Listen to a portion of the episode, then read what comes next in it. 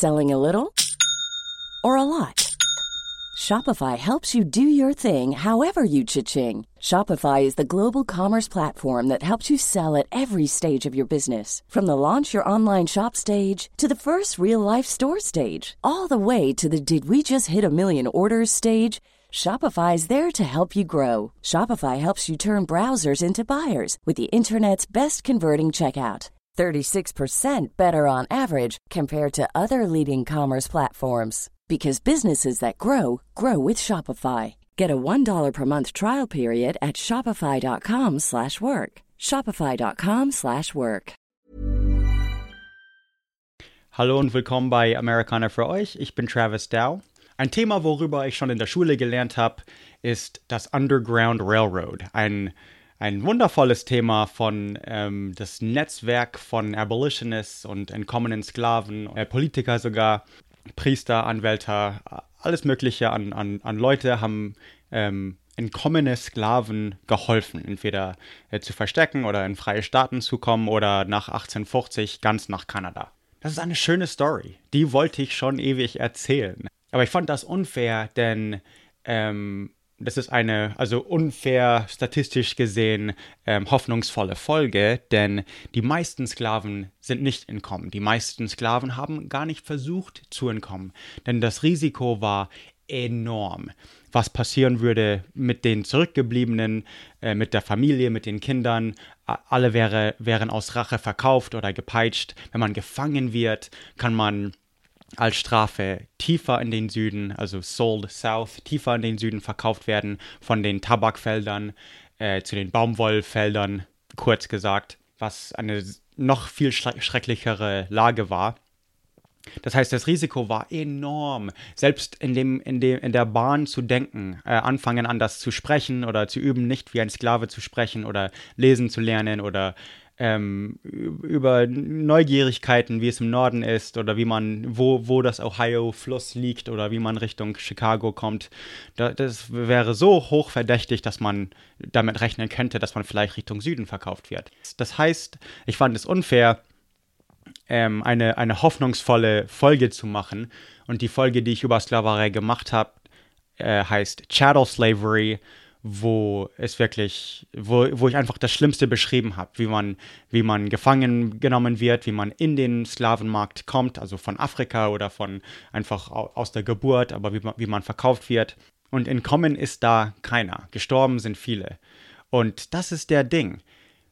Die, die es riskiert haben, die, die das Risiko eingenommen haben, versucht euch vorzustellen, ähm, also die Bedingungen, wo man das dann doch macht, wo man dann doch sagt, lieber äh, entkommen oder sterben, also Freiheit oder Tod.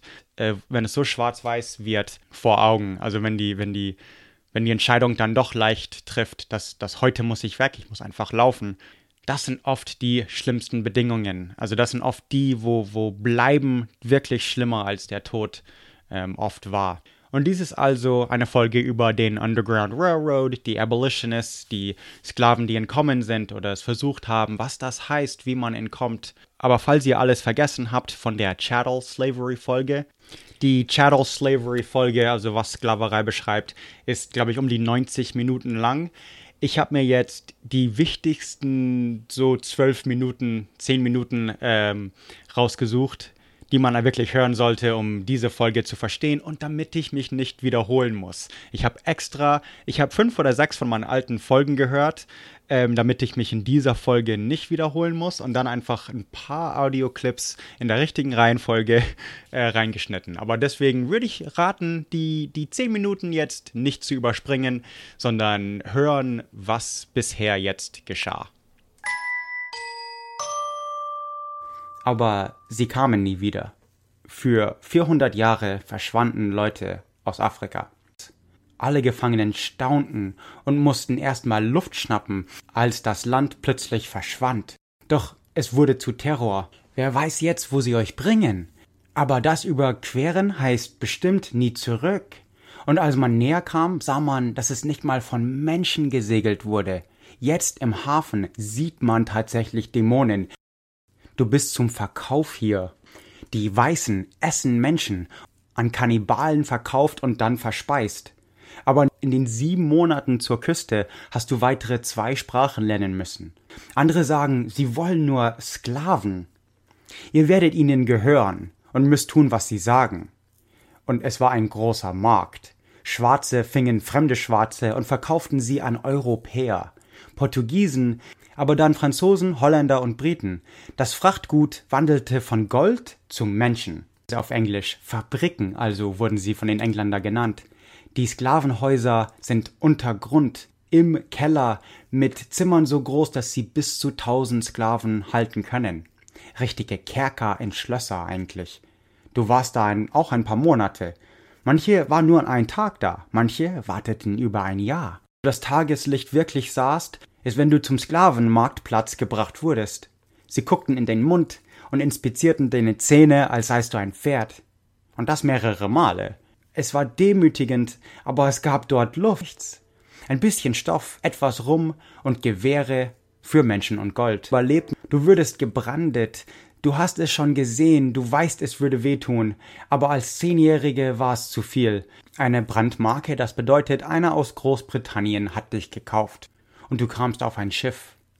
Das letzte, was du von Afrika sahst, waren die Sklavenmärkte und Kerker, Ketten, Vergewaltigungen und Prügel.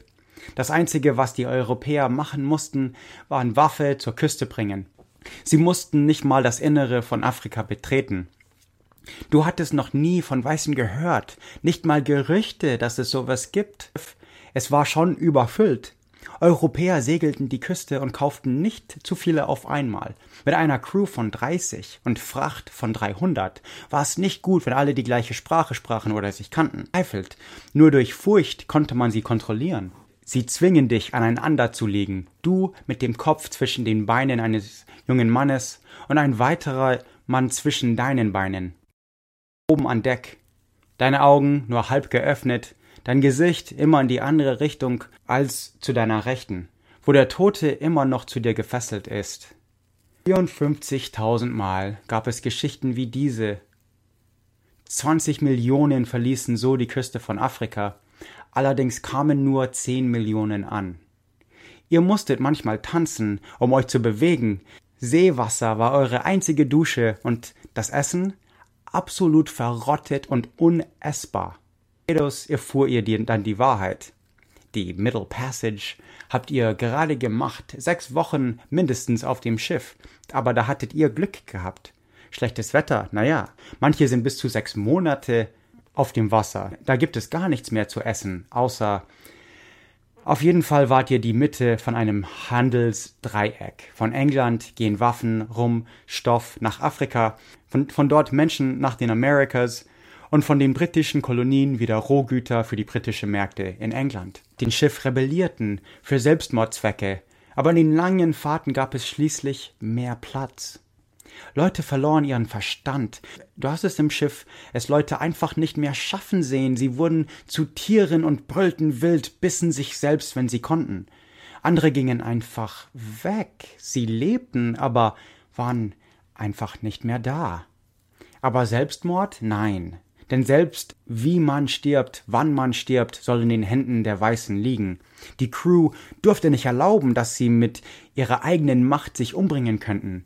Selbst dies wurde entnommen, aber die Crew erschoss welche zur Warnung an andere, folterte Täter, viele rebellierten, wie gesagt, nur um über Bord springen zu können. Starke Nachricht, mit ihren Worten, Denken und Handeln gegenüber der Sklaven. Bestien in der Plantage.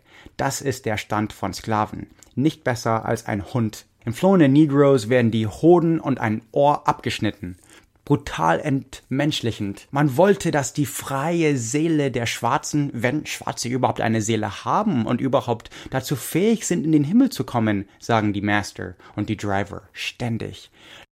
Chattel Slavery. Wisst ihr, was das ist? Nicht Cattle, also Cattle ist Rind, aber kommt vom selben Wort. Bewegliches Gut, sagt mein Wörterbuch. Also wie Tiere. Dehumanizing, Subhumans. Chattel Slavery nennt man die amerikanische Variante. Von Geburt bis Tod absolut weder Recht noch Hoffnung. Ein Drittel von Sklavenhochzeiten wurden in Virginia unterbrochen. Es war eine Nation innerhalb einer Nation, komplett separat. in afrikanische Hütten weit weg von der Big House, gleichen Status wie die Mutter bekommen wird. Das heißt entweder frei oder Sklave. Ach, aber nur Schwarze. Man weiß, dass man vielleicht lebenslang Sklave leben wird, aber wenigstens wusste man, dass man es für die Kinder macht, sie werden frei sein. Das wegzunehmen nahm alle Hoffnung weg. Arbeitslose Schwarze wurden gefangen und an Plantagenbesitzer verteilt. Jede Rebellion machte es nur strenger. Die Sache ist, Außenseiter, jemand, wo man von weitem als anders erkennt, in dieser Situation haben Minderheiten immer einen Nachteil. Ein Gesetz langsam nach dem anderen. 1691 bis endlich es illegal war, einen Schwarzen zu befreien, es sei denn, sie verlassen Virginia. Das heißt in Virginia keine freien Schwarze mehr. Und jetzt haben wir die Szene für den schlimmsten Albtraum, die die Vorfahren von 11 Prozent der heutigen Bevölkerung ertragen mussten. Land von Schwarzen wurde beschlagnahmt. Das Land von Antonio von 1640, sein Land wurde seine Enkel weggenommen, die Enkel selbst hatten als Sklaven gefangen und verkauft werden. Und das war's. Das wurde sofort als was sehr Wichtiges für jeden Kolonisten erkannt. So eine solche Panik brach aus. Hunderte Weißen gingen auf die Jagd. 14 wurden so, sofort getötet, die anderen umzingelt, ausgefragt, dann erschossen. Als sie nach Charleston zurückkamen, die Weißen, hinterließen sie auf jeder Mile Marker einen Kopf hängen. Wie im Mittelalter gab's die Stocks, wo man sie in, in Holzketten äh, öffentlich irgendwo bindet und sie einfach ein paar Stunden in der Sonne lässt. Sie hatten diese Gesichtsmasken wie Hannibal Lecter, also ähm, damit sie nichts beißen könnten, dass man sofort erkennt, es ist eine Fluchtgefahr. Sie hatten diese Metallhalsbände mit riesen Metallstangen, die so rausragten, dass man sie immer als Flüchtling oder Sklave erkennt, also in den schlimmsten Fällen. Krieg mit Spanien. New York dachte, die schwarzen Sklaven müssen also pro-spanisch sein. Verschwörungstheorien gingen rum. Alle Schwarze über 16 wurden eingesperrt. Eine einzige Zeugin genügte, die bereit war auszusagen, für, für ihre Freiheit als Sklave und eine Hexenjagd entstand. Die Angeklagten wurden in Ketten gehangen, bis die Leiche verweste. 31 Afrikaner wurden zur Tode verurteilt, 13 verbrannt, die anderen gehängt. Zu lesen und schreiben. Es gab Sklavenpriester, also Prediger. Und die waren dann auch die Rebellious Leaders. Und im Norden gab es auch Gesetze gegen Flüchtlinge. Kanada hatte sie nicht. Aber jede Rebellion, jeder, jeder Aufstand, 1800 gab es eine in New Orleans, 1833 die Denmark, Denmark Vesey hieß eines der ähm, Sklaven. 35 Sklaven wurden umgebracht. Matt Turner mit 80 Sklaven wurden alle umgebracht. Virginia machte nach 1830 machte es immer schlimmer. Jeder Aufstand machte es strenger, ernster. Aufstand war nicht unbedingt die Lösung aber Sklaven kämpften. Jeder letzte Sklave kämpfte. In kleiner Weise, in Sabotagen, in einem Slowdown, wo sie einfach langsamer arbeiten würde. Oder einfach so tun, als würden sie nicht verstehen. Hier sind wir wieder, also das waren jetzt zehn Minuten von äh, Chattel Slavery, die Folge, eben was so Sklaverei definiert, die ganze Geschichte oder Hintergrund gibt. Und das ist, das war eben so Grundstein, ein bisschen Grundwissen für diese Folge. Und tatsächlich ähm, während dem Forschen für diese Folge äh, stoße ich auf vieles der gleichen Stories und hatte schon viele Notizen von der letzten Folge, als ich, als ich viel gelesen habe oder Dokumentarfilme geguckt habe. Und ähm, dann nochmal für meine Folge über den Bürgerkrieg, die dann praktisch direkt nach dieser Folge, bloß fünf Jahre, sechs Jahre nach, nach dieser Folge stattfindet. Aber warum würde man die Flucht ergreifen, wenn das Risiko so hoch ist? Wie würde man überhaupt von Nachrichten aus dem Norden bekommen? Wenn man praktisch das Grundstück oder das Dorf nie verlassen hat, wie würde man Richtung Norden finden und wissen, wo man sicher die Ohio überqueren kann, zum Beispiel? Wo war jetzt die letzte Sklaverei-Folge? Virginia? South Carolina? Die Trump-Folge war Mississippi? Dann sind wir diesmal in Georgia, 1855. The Deep South, im tiefen Süden. Ah, fuck, The Creek, Trail of Tears, Folge kommt noch. Coca-Cola war schon in Georgia. Wir sind in Alabama, 1855. The Deep South, y'all. Oh, Alabama waren wir auch schon. Martin Luther King Jr. Äh, aber wir sind in Alabama. Oder Mississippi meinetwegen. Vielleicht Louisiana oder Georgia. Mississippi, 1855. Du bist im großen Haus mit ein paar der anderen Sklaven und unterhaltet die Familie. Imitate Master Joe, mach, mach Master Joe nach, eines der Söhne vom Meister. Und in deiner besten Master Joe Stimme sagst du, Get over here! Get them damn in the house! Und die Familie lacht. Dein Sohn John ist auch da. Er ist auch äh, eines der Söhne vom Meister. Dein anderer Sohn? Und du warst auch mal verheiratet? Aber den hast du seit Jahren nicht gesehen. Die sind beide in Kentucky. In Kentucky herrschen ganz andere Bedingungen. Kentucky hat keine Baumwollfelder. Das ist eher schon fast Richtung Westen, wo man enger mit den Weißen wohnt. Eher alles zusammentut. Hier in Mississippi ist alles Baumwolle. Baumwolle muss sehr schnell geerntet werden und deswegen sind, egal was der Job eigentlich ist, alle sind in den Feldern zur Erntezeit. Nicht wie die freien Bauernhöfe im Norden. In der Deep South gibt es den Gang System. Mercer sagt ein Drittel oder so effizienter als ein Yankee Farm. Und unter dem Gang System werden Gruppen von Sklaven streng überwacht, während sie alle genau die gleiche Tat machen. Meist also Baumwollpflücken. Jede Gang ist also ein Teil der Maschine. Wie eine riesige Fabrik über Hektaren von Baumwolle. Nur in Louisiana, eine ehemalig französische Kolonie mit napoleonisches Gesetz, war sowas illegal. Aber das, was du am meisten befürchtet hattest, darüber, wo du schon gelesen hast, obwohl Lesen hier in Mississippi strengst verboten ist, Du wurdest Richtung Süden verkauft, sold south. Millionen von Sklaven wurden Richtung Süden verkauft, von Kentucky, Tennessee, Maryland, diese Nordsklavenstaaten zu den tiefen Süden wie Mississippi und Georgia, von den Tabakplantagen von Virginia und Carolina, die jetzt nicht mehr so viel Kommen einbringen wie Baumwolle in den Süden. Dein Sohn wurde vermietet zur Erntezeiten. John aber war raffinierter als der Plantagenbesitzer. Manche wurden auch in den Städten an Fabriken vermietet.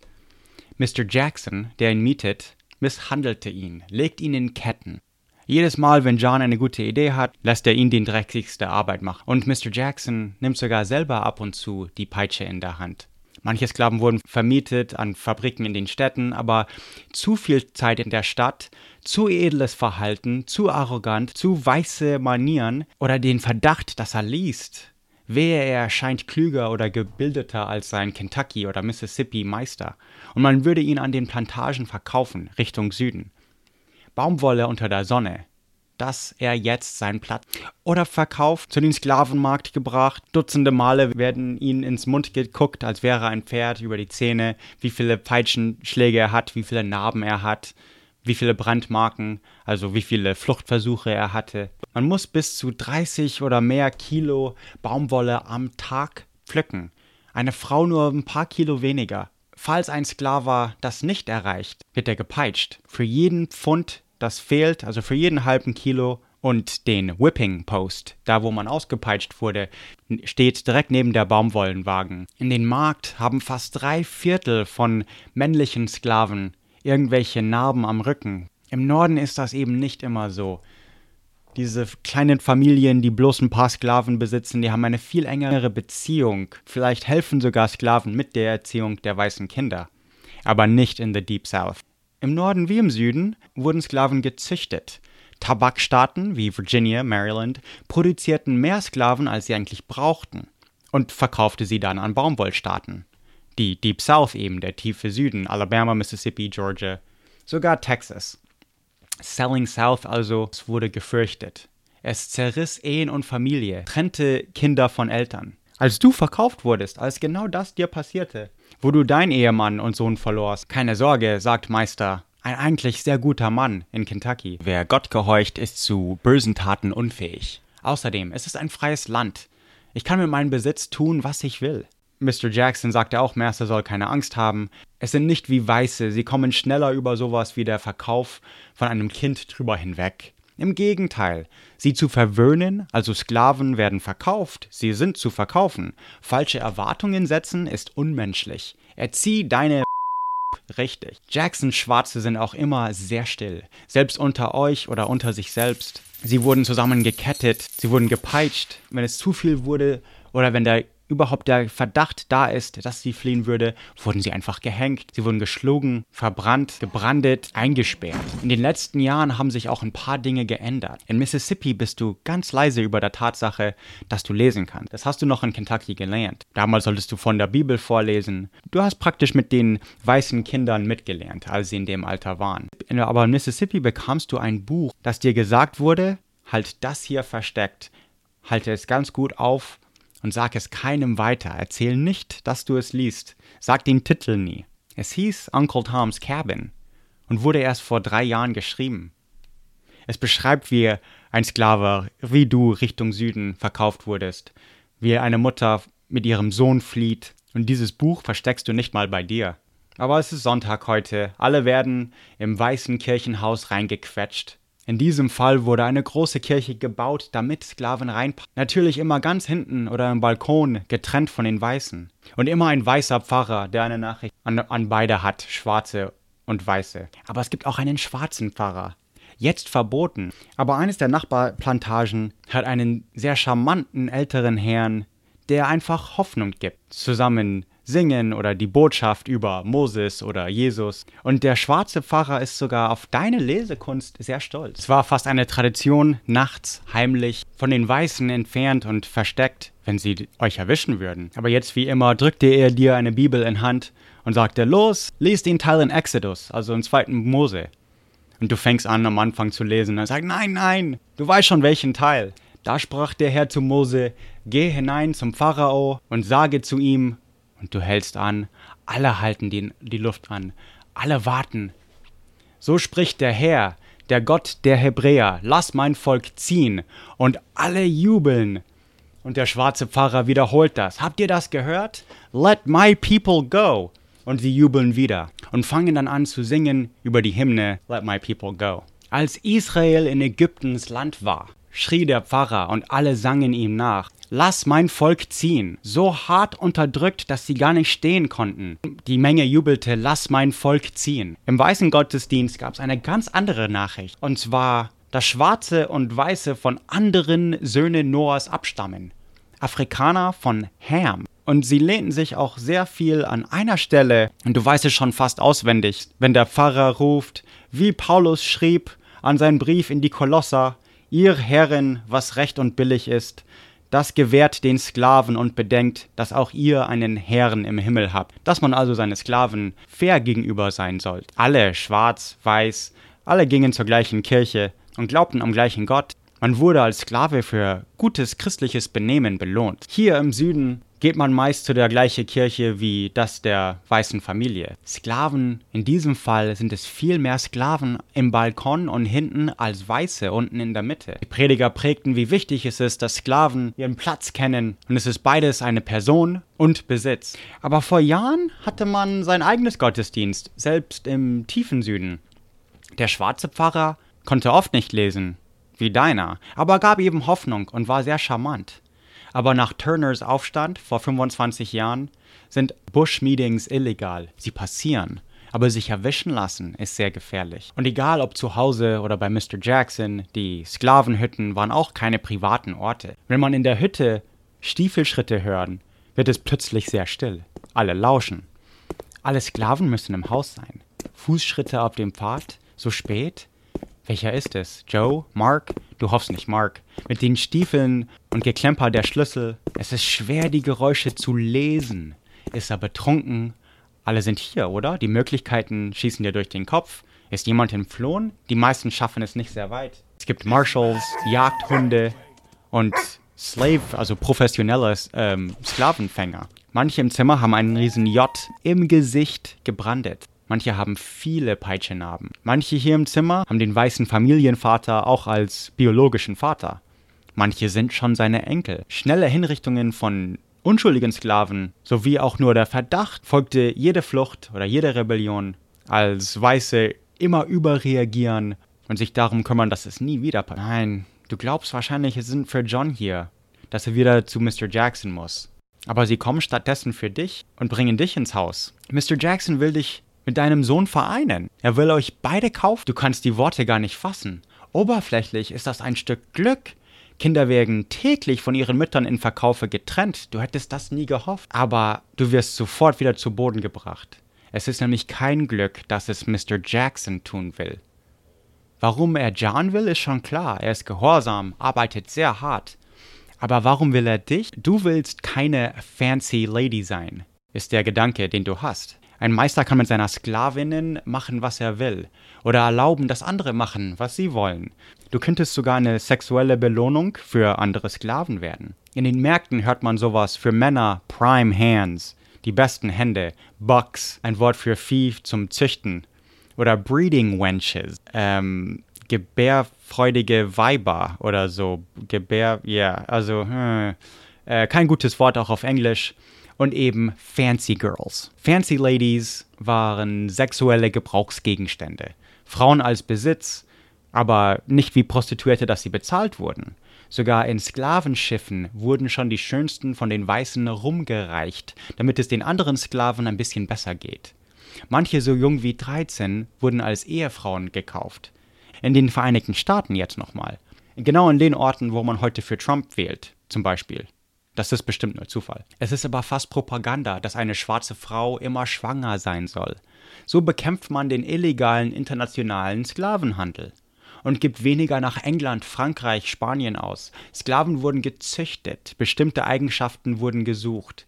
Nicht immer, nicht in der Regel, aber stark, aber horchsam. Meist war es egal, solange man, äh, solange Frau ständig schwanger war. Breeding Slaves, Sklaven zum, also Zuchtsklaven, gebärige Frauen oder too old to breed, zu alt zum Züchten, sind alles Begriffe in den Sklavenmärkten. Frauen, die viele Kinder zeugten, wurden belohnt mit besseren Lebensbedingungen. Ein ganz anderer Gedanke schießt dir plötzlich durch den Kopf. Du musst an Uncle Tom's Cabin denken, als du plötzlich weißt, dass du entkommen musst. Nicht alle, die überhaupt versuchen zu fliehen, kommen zurück. In Kentucky oder North Carolina ist das einfach ein weiterer Mittel, um Leute Richtung Süden zu verkaufen. Wenn man einen Sklaven fängt, die Belohnung ist vielleicht 400 Dollar, aber ein Sklave kostet 1000 Dollar. Warum nicht einfach weiterverkaufen? Hoffentlich, und diesen Gedanken hast du auch, hoffentlich schicken die nicht die Hunde auf dich. Das wäre in deinem Fall, würde es die Güter schenken. Und Leute können von Sogar große Männer werden von Hunde umgebracht oder zerrissen. In deinem Fall wirst du für deine Schönheit verkauft und deswegen hoffst du das. Aber morgen soll es schon losgehen. Du hast immer John erzählt, dass er tüchtig sein soll, aufpassen, gehorsam. Aber jetzt hast du eine ganz andere Art mit ihm zu reden an dem Abend. John, willst du wirklich Boy, Junge, dein ganzes Leben lang sein, auch als alter Mann? Du erinnerst dich in der Kirche und du erzählst John alles, was du über Entkommen und Uncle Tom's Cabin und alles andere weißt. In der Kirche war einer am Sonntag, der ganz anders sprach. Du wusstest sofort, ein Yankee. Deine Neugierde war aber geweckt, und wie er nach dem Gottesdienst mit Sklaven sprach, was ja einfach die Mehrheit war. Er redete nicht auf Sklaven herab, sondern fragte sie nach den Nachrichten der Gegend, als wären sie Weiße. Nachrichten, politische Themen, man nahm einfach an, dass Sklaven sowas nicht verstand. Und du überhörtest, wie er sagt, ja, John Brown haben sie gehängt. Südstaatler freuen sich, aber das heißt, dass Weiße für Schwarze sterben. Das hat dich erschrocken. Du willst nicht, dass Leute überhaupt sterben. Ein Yankee, sagt er, für euch. Die Weißen mochten das nicht, wenn sie einen Yankee sahen. Was hat der hier mit den zu suchen? Er war aber länger dort. Ein anderes Mal erzählte er verrückte Geschichten von Pennsylvania, wo viele Weiße gegen Sklaverei sind, von den Quakers, sehr religiöse, die mit Sklavenbesitzer einen American Colonization Society gegründet haben für amerikanische Kolonien, damit Schwarze zu Afrika ähm, rückkehren kann. Gegründet wurde schon vor 20, 30 Jahren, also in den 1820er und 30er. Aber die meisten Schwarzen in den kommenden 20 Jahren wollten eigentlich nicht weg. Sie waren ja in Amerika geboren. Sie wollten einfach komplette Menschenrechte wie Weiße auch. 1822 gründete ACS die Kolonie von Liberien in Westafrika. Aber andere Sklaven wissen auch mehr. Über ein Fliehen zu sprechen ist sehr gefährlich, aber man sagt sogar, entflohene Sklaven kommen manchmal zurück, um andere zu helfen. Und wohin soll man denn? Früher war es viel näher nach Mexiko oder Florida. Indianer wie die Yamasee oder Seminole, Cherokee und so weiter nahmen entflohene Sklaven auf und integrierten sie in ihre Stämme. Spanier hatten auch nichts gegen denen. Fort Mosa unter Spanien war die erste schwarze Stadt in Nordamerika. Spanier würde, sie, würde die entflohenen Sklaven einfach bewaffnen und zurück über die Grenze sch äh, schicken und sagen, hey, schießt ein paar Weiße. Jetzt muss man ganz nach Kanada fliehen oder spanisches Florida. In Kentucky oder Maryland ist es einfach über die Jordan, wie es in den Hymnen gesungen wird, die Delaware, die Ohio, einfach über den Fluss und man ist frei. Philadelphia in Pennsylvania ist direkt nicht nördlich der, der Mason-Dixon-Line, der Grenze von Frei und Sklave. Aber seit 1850, also vor fünf Jahren, den Fugitive Slave Act, müssen alle auch freie Staaten Sklaven zurückbringen und haben eine gesetzliche Pflicht, sie anzumelden oder sogar zu fangen und es gibt eine hohe Belohnung. Aber in Pittsburgh gründeten freie Sklaven Squads und sagten, wir würden lieber sterben, als wieder in die Sklaverei genommen zu werden. Und mit mehr als 200 brachen sie nach Kanada auf. In Pittsburgh organisierten auch ganze Gruppen Abolitionists, also die, die äh, gegen Sklaverei waren, und fingen eingefangene Sklaven in der Stadt Pittsburgh und entließen sie wieder. Ein freier Sklave, der aber ein Diener der Slaymaker-Familie war, wurde falscherweise äh, gerettet, in Anführungsstrichen, von schwarzen Kellnern im, im Hotel-Restaurant. Aber es gab eine ganze Anti-Slavery Society, ein ganzes Bündnis von Abolitionists, die Pennsylvania Freedmen, äh, Abolitionisten Zeitung. Ein entkommener Sklave, den du als Legende oder Mythos fast kennst, ist William Still. Seine Mutter entkam, aber sein Vater wurde im, im Kopf geschossen. Und Still half 60 im Monat 60 Sklaven im Monat zu entkommen. Einmal wurde ein Sklave sogar zur ACS in äh, Philadelphia geschickt. In einem Holzkarton war er 28 Stunden in der Südhitze. Henry Box Brown. Diese Story machte es sogar in europäischen Zeitungen, als er in Philadelphia aus dem Karton sprang und sagte sowas wie Überraschung, hier bin ich. Danach untersuchten sie sämtliche Kartons im Süden für weitere geschickte Sklaven. Die meisten, die entkommen, sehen ihre Familien nie wieder. Die mit mehreren Kindern müssen wählen, mit welchen Kindern sie fliehen. Man kann nicht alle vier nehmen. Nimm die Mädchen, weil die in, in meisten Gefahr sind, oder die Schwächsten und lauf. Aber jetzt wird man in allen US-Staaten gefangen, zurückgeschickt. Nicht mal nach New York oder Chicago ist wirklich sicher. Mit den Underground Railroad, die Untergrundeisenbahn, ist keine wortwörtliche Eisenbahn, aber sie geht von überall in den Süden nach überall in den Norden oder sogar nach Kanada jetzt. Canaan's Field, die Felder von Kanaan oder Neu-Jerusalem, das sind alles Codebegriffe für Kanada. Die Highway to Heaven, die Autobahn zum Himmel, ist Kanada. Königin Victoria hat auch Uncle Tom's Cabin gelesen und hat geweint. Viele Sklaven sagen unter sich, Königin Victoria, sie muss doch schwarz sein. Zwischen 1850 und 1860 20.000 Sklaven flohen durch die Underground Railroad nach Kanada. Aber wo ist Kanada? Es gibt Lieder, die man, also Hymnen, äh, Kirchenlieder, die man singt. Folge dem Drinking Gourd, also die, die Trinkbeutel. Das sind alles Konstellationen, die auf den Nordstern zeigen, also the Big Dipper, Ursula Major. Folge dem Trinkbeutel, folge dem Big Dipper. An bestimmten Stellen am Fluss der Ohio zum Beispiel oder unterwegs nach Philadelphia gibt es Markierungen an den Bäumen.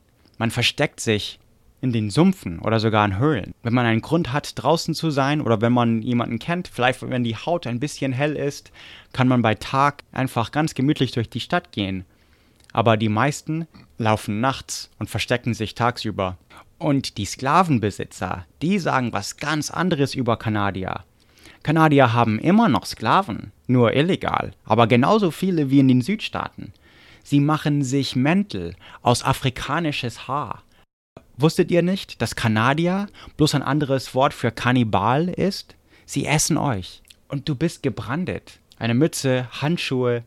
Wie soll man durch den Süden kommen, wenn man im Gesicht geschrieben hat, dass man ein Sklave ist? Und doch, dieses Wissen muss genügen. Heute packst du deinen Sohn John und gehst die Tür hinaus.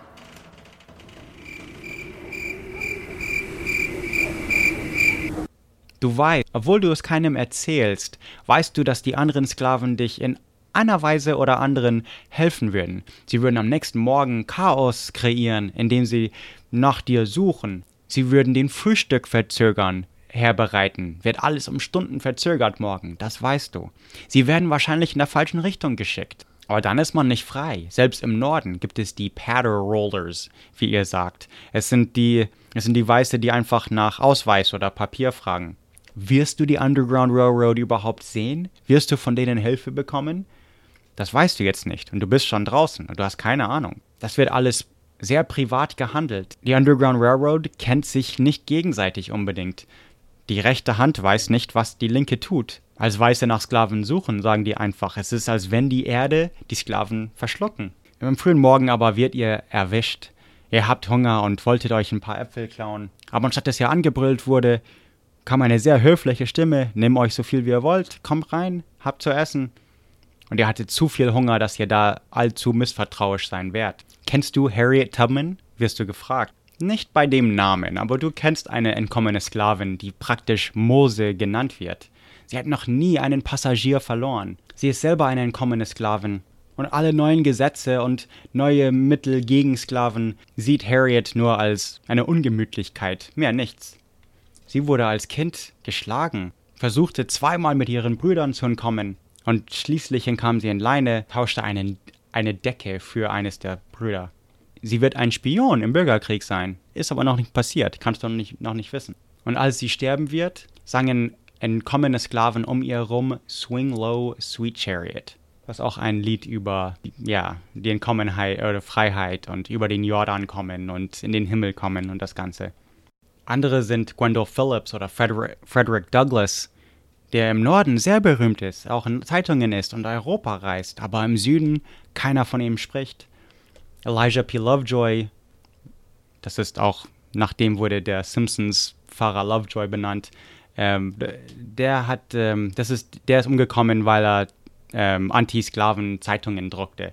John Brown hat einen Aufstand gemacht und wurde umgebracht. Er und seine Söhne ähm, hackten fünf Pro-Sklaverei-Leute mit Schwertern. Und als John Brown dann gehängt, gehängt wurde, kamen viele, um es zu sehen.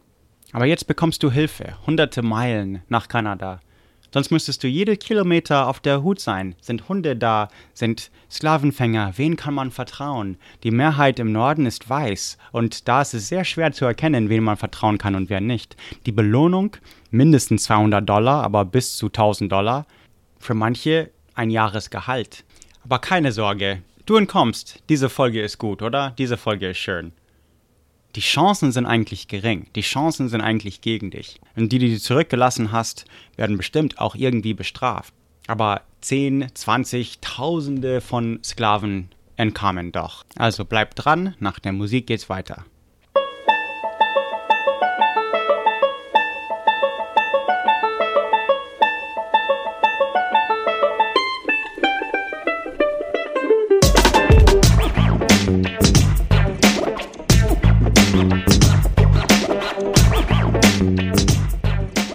Ich habe neulich eine Weihnachtsfolge aufgenommen, ähm, Adventkalender, 14. Tag oder so. Da verlinke ich irgendwas im, in den Show Notes, weil wir sind ja sehr nah am Weihnachten. Und ich habe eine Weihnachtsfolge gemacht, aber äh, sie läuft hier nicht. Okay, und deswegen habe ich eine Weihnachtsfolge über amerikanischen Weihnachten und so weiter gemacht. Ein bisschen, war ziemlich lustig, so halbe Stunde nur ähm, bei marksearlybird.de.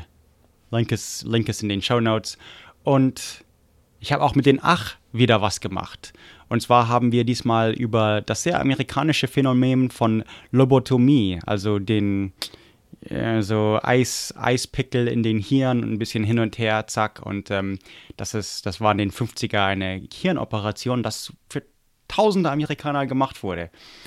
Ähm, ja, das habe ich, äh, Link ist auch in den Show Notes, die haben da eine Folge draus gemacht und ich habe da meine Einsprecher gehabt, so eine Viertelstunde insgesamt. Ist aber, glaube ich, sehr gut gelungen, die Folge von, von den Ach-Jungs. Also, wo waren wir stehen geblieben? Sklaverei fing langsam an. Das habe ich ja in der in Chattel Slavery in der Folge erklärt. Also Massachusetts, wo Boston ist. ähm, machte 1641 die ersten Ge Gesetze. Das war erstmal für Kriegsgefangenen, äh, dürften versklavt werden. Und ich habe ja das Ganze erklärt mit ähm, befristete so Dienerschaft. Man würde von, von England oder so kommen als ähm, Straftätiger oder man hatte Schulden oder irgend sowas, man, man würde in das neue Land kommen, erstmal ein Jahrzehnt oder keine Ahnung schuften und dann bekam man selber Land und war frei. Das veränderte sich aber dann langsam. Sklaverei war erstmal in allen 13 Kolonien legal und es gab keine freien Städte. Ähm, mehr und mehr, das passierte langsam, so über ein Jahrhundert oder so, bis die Unabhängigkeit in 1775 ähm, da entschied ein Richter in England, dass Menschen nicht Eigentum sein können. Somit wurde praktisch Sklaverei in England und Wales nicht mehr fest, äh, also gesetzlich, wenn, wenn man einen guten Anwalt hätte, konnte man als Schwarzer freigesprochen werden, aber eben, es gab noch Sklaven.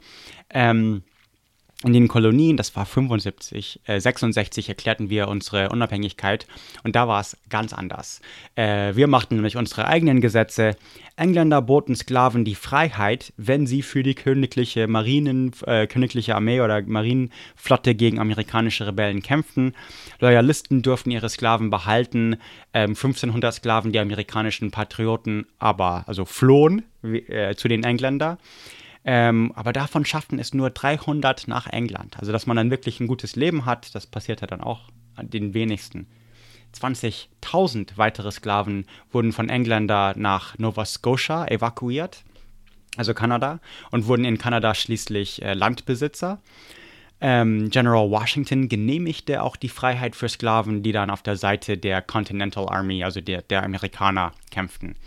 Und nicht, dass England zu gut jetzt davonkommt. England war die größte Sklavenhandelsmacht der Welt dieser Zeit und fingen an, Afrika selbst anzusehen. Also es war noch lange nicht vorbei. Und mit, Unabhängigkeit und einer Verfassung kommen Kompromisse. Habe ich schon mal erklärt, aber ganz kurz jetzt. Ähm, Im Süden, dank der Erfindung der Greniermaschine, der Cotton Gin, äh, eine Maschine, die die Arbeit von 100 Menschen macht, das ist äh, Baumwolle in Wedeln so zerrupfen, zu, äh, auseinanderpicken, keine Ahnung. Ähm, aber jetzt mit dem Karten-Gin hieß es, oh wow, wir brauchen so viel Baumwolle wie möglich. Das heißt, und die Erntezeit ist sehr kurz, das ist nicht vergammelt.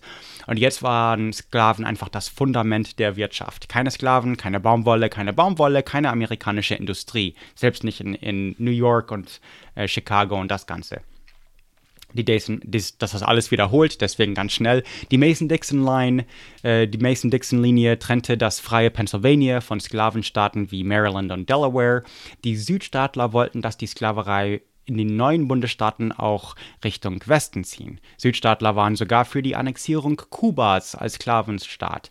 Es gibt eine ganze Folge über William Walker, der private Südstaatler Bürger, der praktisch alleine Nicaragua übernahm mit 50 Leute und als Präsident von Nicaragua Costa Rica angriff. Das war ein Südstaatler, er war auf der Suche nach Sklavenstaaten und Sklaven.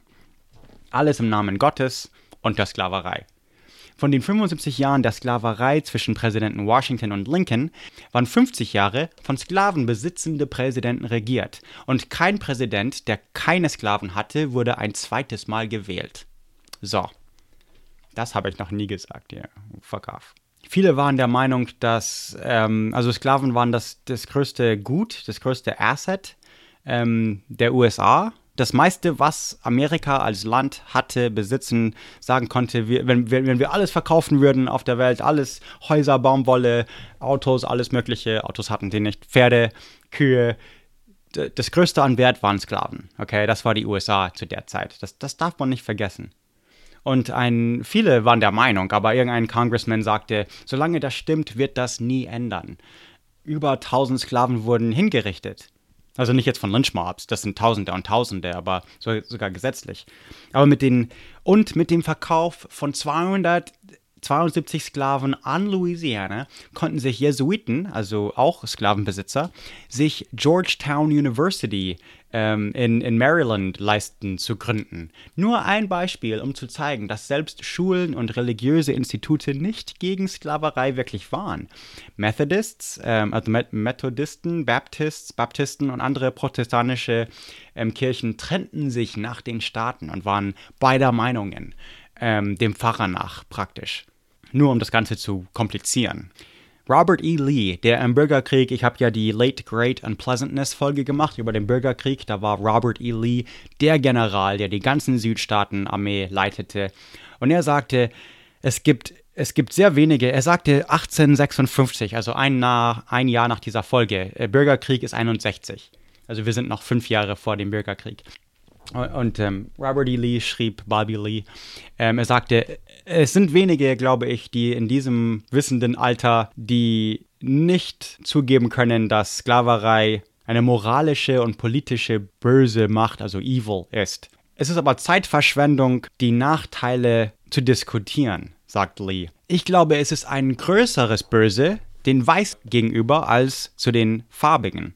Während ich viel Mitgefühl für die Schwarzen habe, bin ich doch eines der Weißen. Die Schwarzen haben es hier viel besser, als sie es in Afrika hätten, moralisch, physisch und sozial gesehen. Die schmerzhafte Disziplin, das sie jetzt durchmachen, ist nötig für ihre Weiterentwicklung als eine Rasse und wird sie vorbereiten, ich hoffe, für bessere Dinge. Wie lang ihre Dienstschaft nötig ist, ist nur von Gott gewusst und von ihm befohlen. Also Providence, er sagt nicht Gott, aber Providence. Wie gesagt, das ist der, der später die Südstaatler ähm, ja, anführen wird. Dann gab es auch ein, also das ist ziemlich rassistisch. George äh, Fitzhugh sagte auch sowas wie, der Negro ist nur ein erwachsenes Kind und muss wie ein Kind regiert werden. In dieser Zeit gingen auch Anti-Tom-Romane ähm, in den Südstaaten rum. Das war so ähm, Pro-Slavery-Romane. Ähm, ich habe so ein Ding nie gelesen. Ich habe keine Ahnung, was da drin stehen, aber äh, ein bisschen neugierig bin ich schon. Ich stelle mir das halt sehr rassistisch und das Ganze vor. Zwischen 1830 und 1840 wurden 250, also eine Viertelmillion Sklaven ähm, über Bundesstaatslinien gebracht, also von Mississippi nach Kentucky oder keine Ahnung was in den 1850er wird geschätzt, dass über eine Million insgesamt ähm, diese neue Middle Passage, also dieses von, von Nord-Südstaaten ähm, nach Süd-Südstaaten, dieses ähm, äh, Sold South oder in die Deep South für Baumwolle. Man schätzt da eine Million so das mitgemacht haben. Das, das heißt Kinder verloren, Eltern verloren. Ähm, ähm, eine Million Leute war es einfach von heute auf morgen sind nicht mehr verheiratet und würden ihren Ehepartner nie wiedersehen. Eine Million Menschen ähm, ist das passiert. Kinder, Ehepaar, das sind einfach schreckliche Dinge. Ähm, ungefähr eins in vier Familien. Ähm, 8% in allen amerikanischen Familien hatten Familien, aber in den Südstaaten waren es halt 25% aller Familien ähm, hatten Sklaven. Meine Familien waren nicht dabei übrigens. Soweit, soweit ich mich erkundigt habe und auch DNA-Analysen gemacht habe, Jesus, war ich nicht die 8%. Ähm, es gab 4 Millionen Sklaven direkt vor dem Bürgerkrieg. Und nach dem Bürgerkrieg null, aber dafür viele hm, ja, sehr arme Diener, Arbeitslose, Gefangene. Und für die Neugierigen, ein Sklave kostete in New Orleans 1861 1381 Dollar. In heutige Dollar wäre das etwas äh, im Maße des Kostens einem deutschen Autos. Nicht jetzt ein, ein Benz oder Beamer, aber eher ein Audi oder VW, VW, VW, VW. Aber nicht vergessen, dass selbst in den Nordstaaten nach 1850, wenn man ähm, erwischt wurde bei Sklavenhelfen oder beim Entkommenen helfen oder das Ganze, gab es eine 1000 Dollar Strafe. Das sind also 9, 9, fast 30.000 Dollar in, in heutiges Geld. Ähm, für, für wirkliche ja, also, also, also Marshals und, und ähm, Gesetzeshüter, die nicht helfen, Richter und das Ganze. Die konnten jetzt von den Südstaaten sehr, sehr, ähm, also ja, sie konnten praktisch für den Sklaven ähm, bezahlen, oder mussten für den Sklaven bezahlen, wenn sie nicht geholfen haben. Nicht, dass sie jetzt irgendwie ihn geklaut haben, sondern er war in Philly und er hat ihn irgendwie weiter nach, keine Ahnung, Ohio geschickt oder keine Ahnung und plötzlich wird er verhaftet. Ähm, ausdehnen. Wenn ich sage, es war überall so, dann ja, es gibt ein paar Ausnahmen. Vermont und Michigan haben sich dagegen gewehrt. Vermont ist, wo Bernie Sanders herkommt übrigens, keine Überraschung. Und gut gemacht, Vermont und Michigan. Außer Vermont und Michigan äh, aber hieß es plötzlich, man müsste ganz Richtung Westen in die Wildnis, ganz nach Kanada oder ganz nach Mexiko oder Florida man versuchte es hin und wieder, äh, Sklaverei abzuschaffen. Thomas Jefferson, der bei mir nicht sehr gut wegkommt, ähm, hatte immerhin ein Gesetz äh, 1784, also sehr am Anfang vom Lande, noch in dem Unabhängigkeitskrieg praktisch, ähm, was Sklaverei komplett abschaffen würde, aber es verlor um eine Stimme. Also wenn ich eine fucking Zeitmaschine hätte, oh, damn. Ähm, Harriet Beecher Stowe hat Uncle Tom's Cabin geschrieben, 1852. War auch in Europa sehr beliebt. Ich glaube, das kennt man auf jeden Fall. Und man schickte auch einfach Hilfe, so äh, Decken und so, so, fast wie man heute an Flüchtlingen ähm, Sachen schickt. Äh, schick, schickte man, schickte weiße Norden oder einfach entkommene Sklaven auch an den noch Sklaven im Süden es gibt ein paar kleine Zitate, die mir ein bisschen Hoffnung geben in, in meinen Forschungen hier. Und ähm, da, da war einer, ein, ein Northerner, also ein Yankee, hat gesagt, äh, zu den ähm, Fugitive Slave Act, dieses Gesetz. Ich würde es nie gehorchen. Ich habe 30 Sklaven ähm, nach, nach Kanada geholfen im letzten Monat. Wenn die Autorität, also wenn die Polizisten, keine Ahnung, ähm, etwas von mir wollten, ich wohne bei 39 Onondaga Straße. Ich gebe zu, dass sie mich oben an den Penitentiary, also im Gefängnis, auf dem Hügel einsperren könnten, aber wenn sie das machen würden, wäre das nur dämlich, weil ich habe genug Freunde in Onondaga äh, County, die das Gefängnis am nächsten Morgen dem Boden gleich machen. Also kommt und holt mich. Ich zerstöre euer Gefängnis praktisch. Das mag ich. Ja, aber dann kam der Bürgerkrieg. Benjamin Butler ähm, fing an, entkommene Sklaven als Kriegsbeute zu nehmen. Also Benjamin Butler war ein, ein Nordstaatler, Contraband of War, also Kriegsgüter, Kriegsbeute, sowas hat er angefangen, Sklaven zu, zu konfiszieren, bis eben Abraham Lincoln. Ähm, am Anfang war es ja nicht über Sklaverei, sondern Staatsrechte und zwar der Staatsrecht von Sklaverei. Aber Abraham Lincoln hat nicht gesagt, wenn wir diesen Krieg gewinnen, würde ich alle Sklaven ähm, freilassen, sondern es war einfach, nee, wir sind immer noch ein Land. Es gibt immer noch freie Staaten und, und Sklavenstaate, aber wir sind immer noch ein United States, Vereinigte Staaten und nicht Vereinigte Staaten und konföderierte Staaten, wie es die Südstaaten wollten.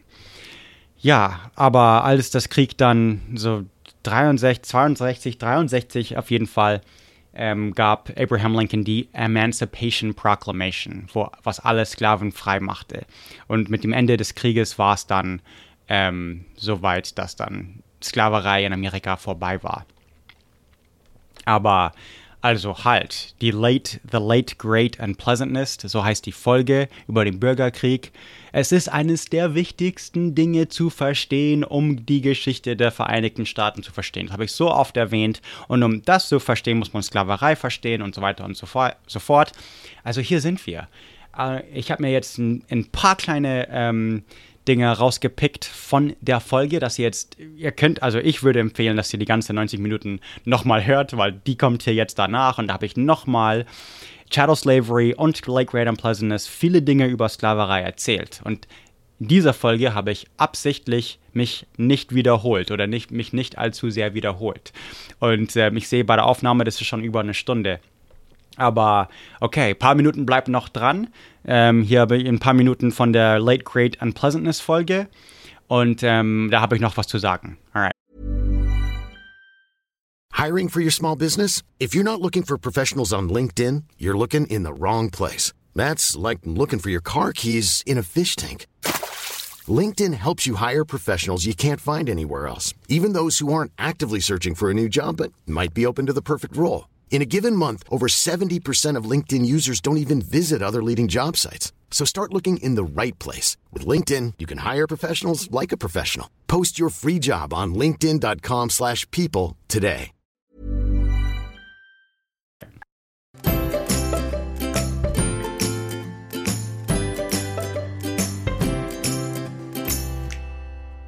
Für Pete Coleman und Justin Dow, ich bin Travis Dow. Nicht vergessen, uns bei iTunes zu bewerten. Amerikaner für euch.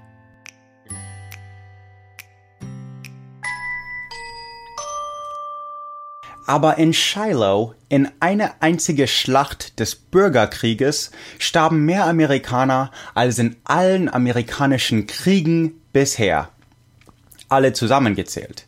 Insgesamt starben zwei Prozent der Bevölkerung im Bürgerkrieg.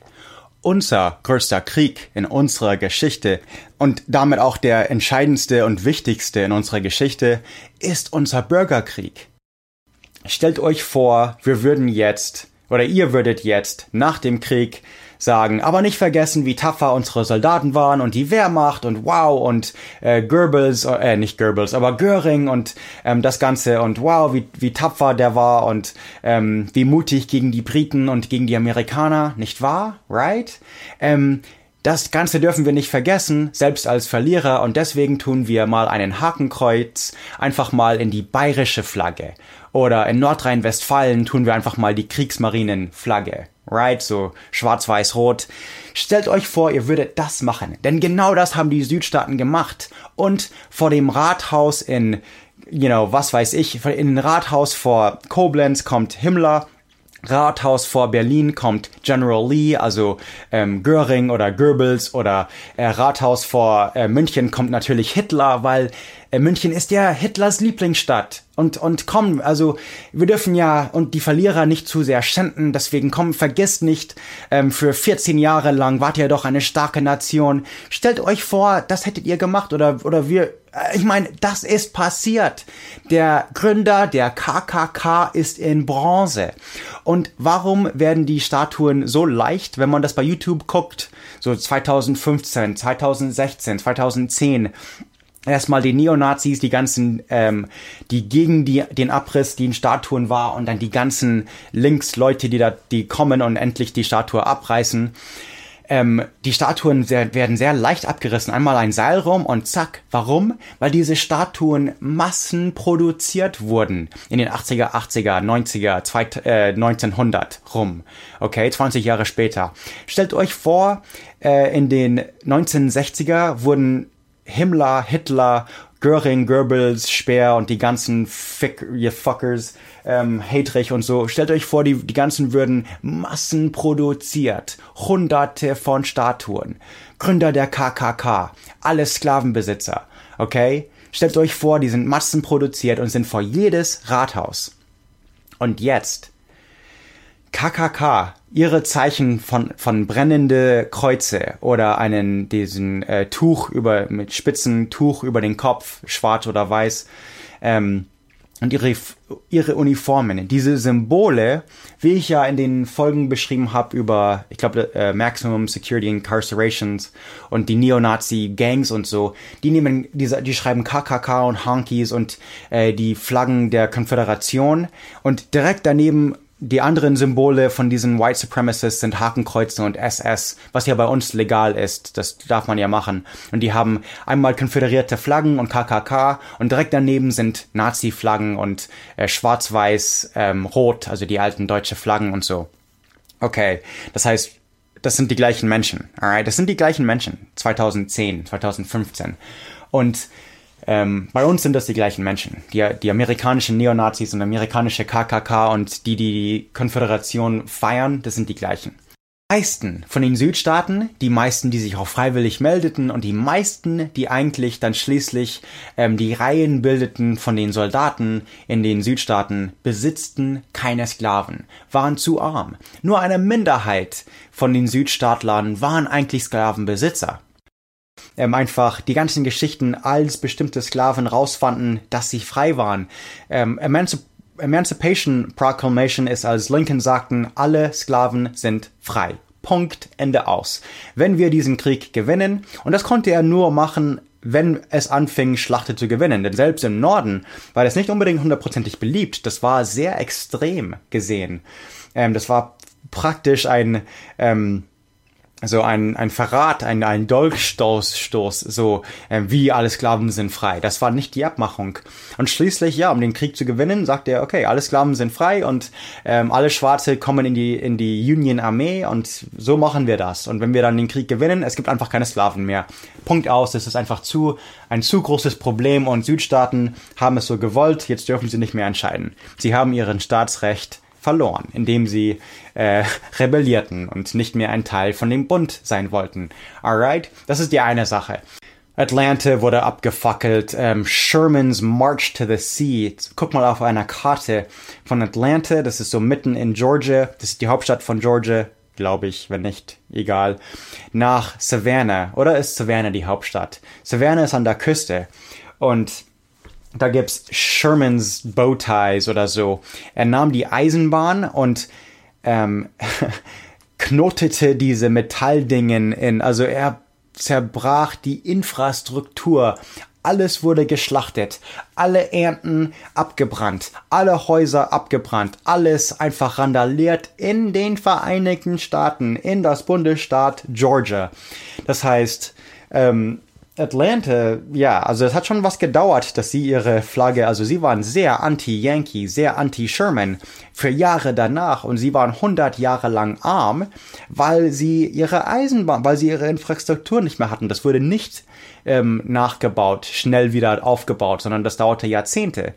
Krieg war das lange nicht alles, sondern es gab einmal die Recon Reconstruction und in Pulaski, Tennessee gab es einen Treffen irgendwo, also im gleichen Jahr nach, äh, entweder so Ende Dezember so, ähm, 1865 bis irgendwie vielleicht spätestens August 1866 trafen sich sechs ehemalige konföderierte Offiziere und bildeten einen so Fraternal Club, so einen Burschengenossenschaft Club und das war also da, also es gab ja viele Secret Societies, you know, wie die Freimaurer und das Ganze.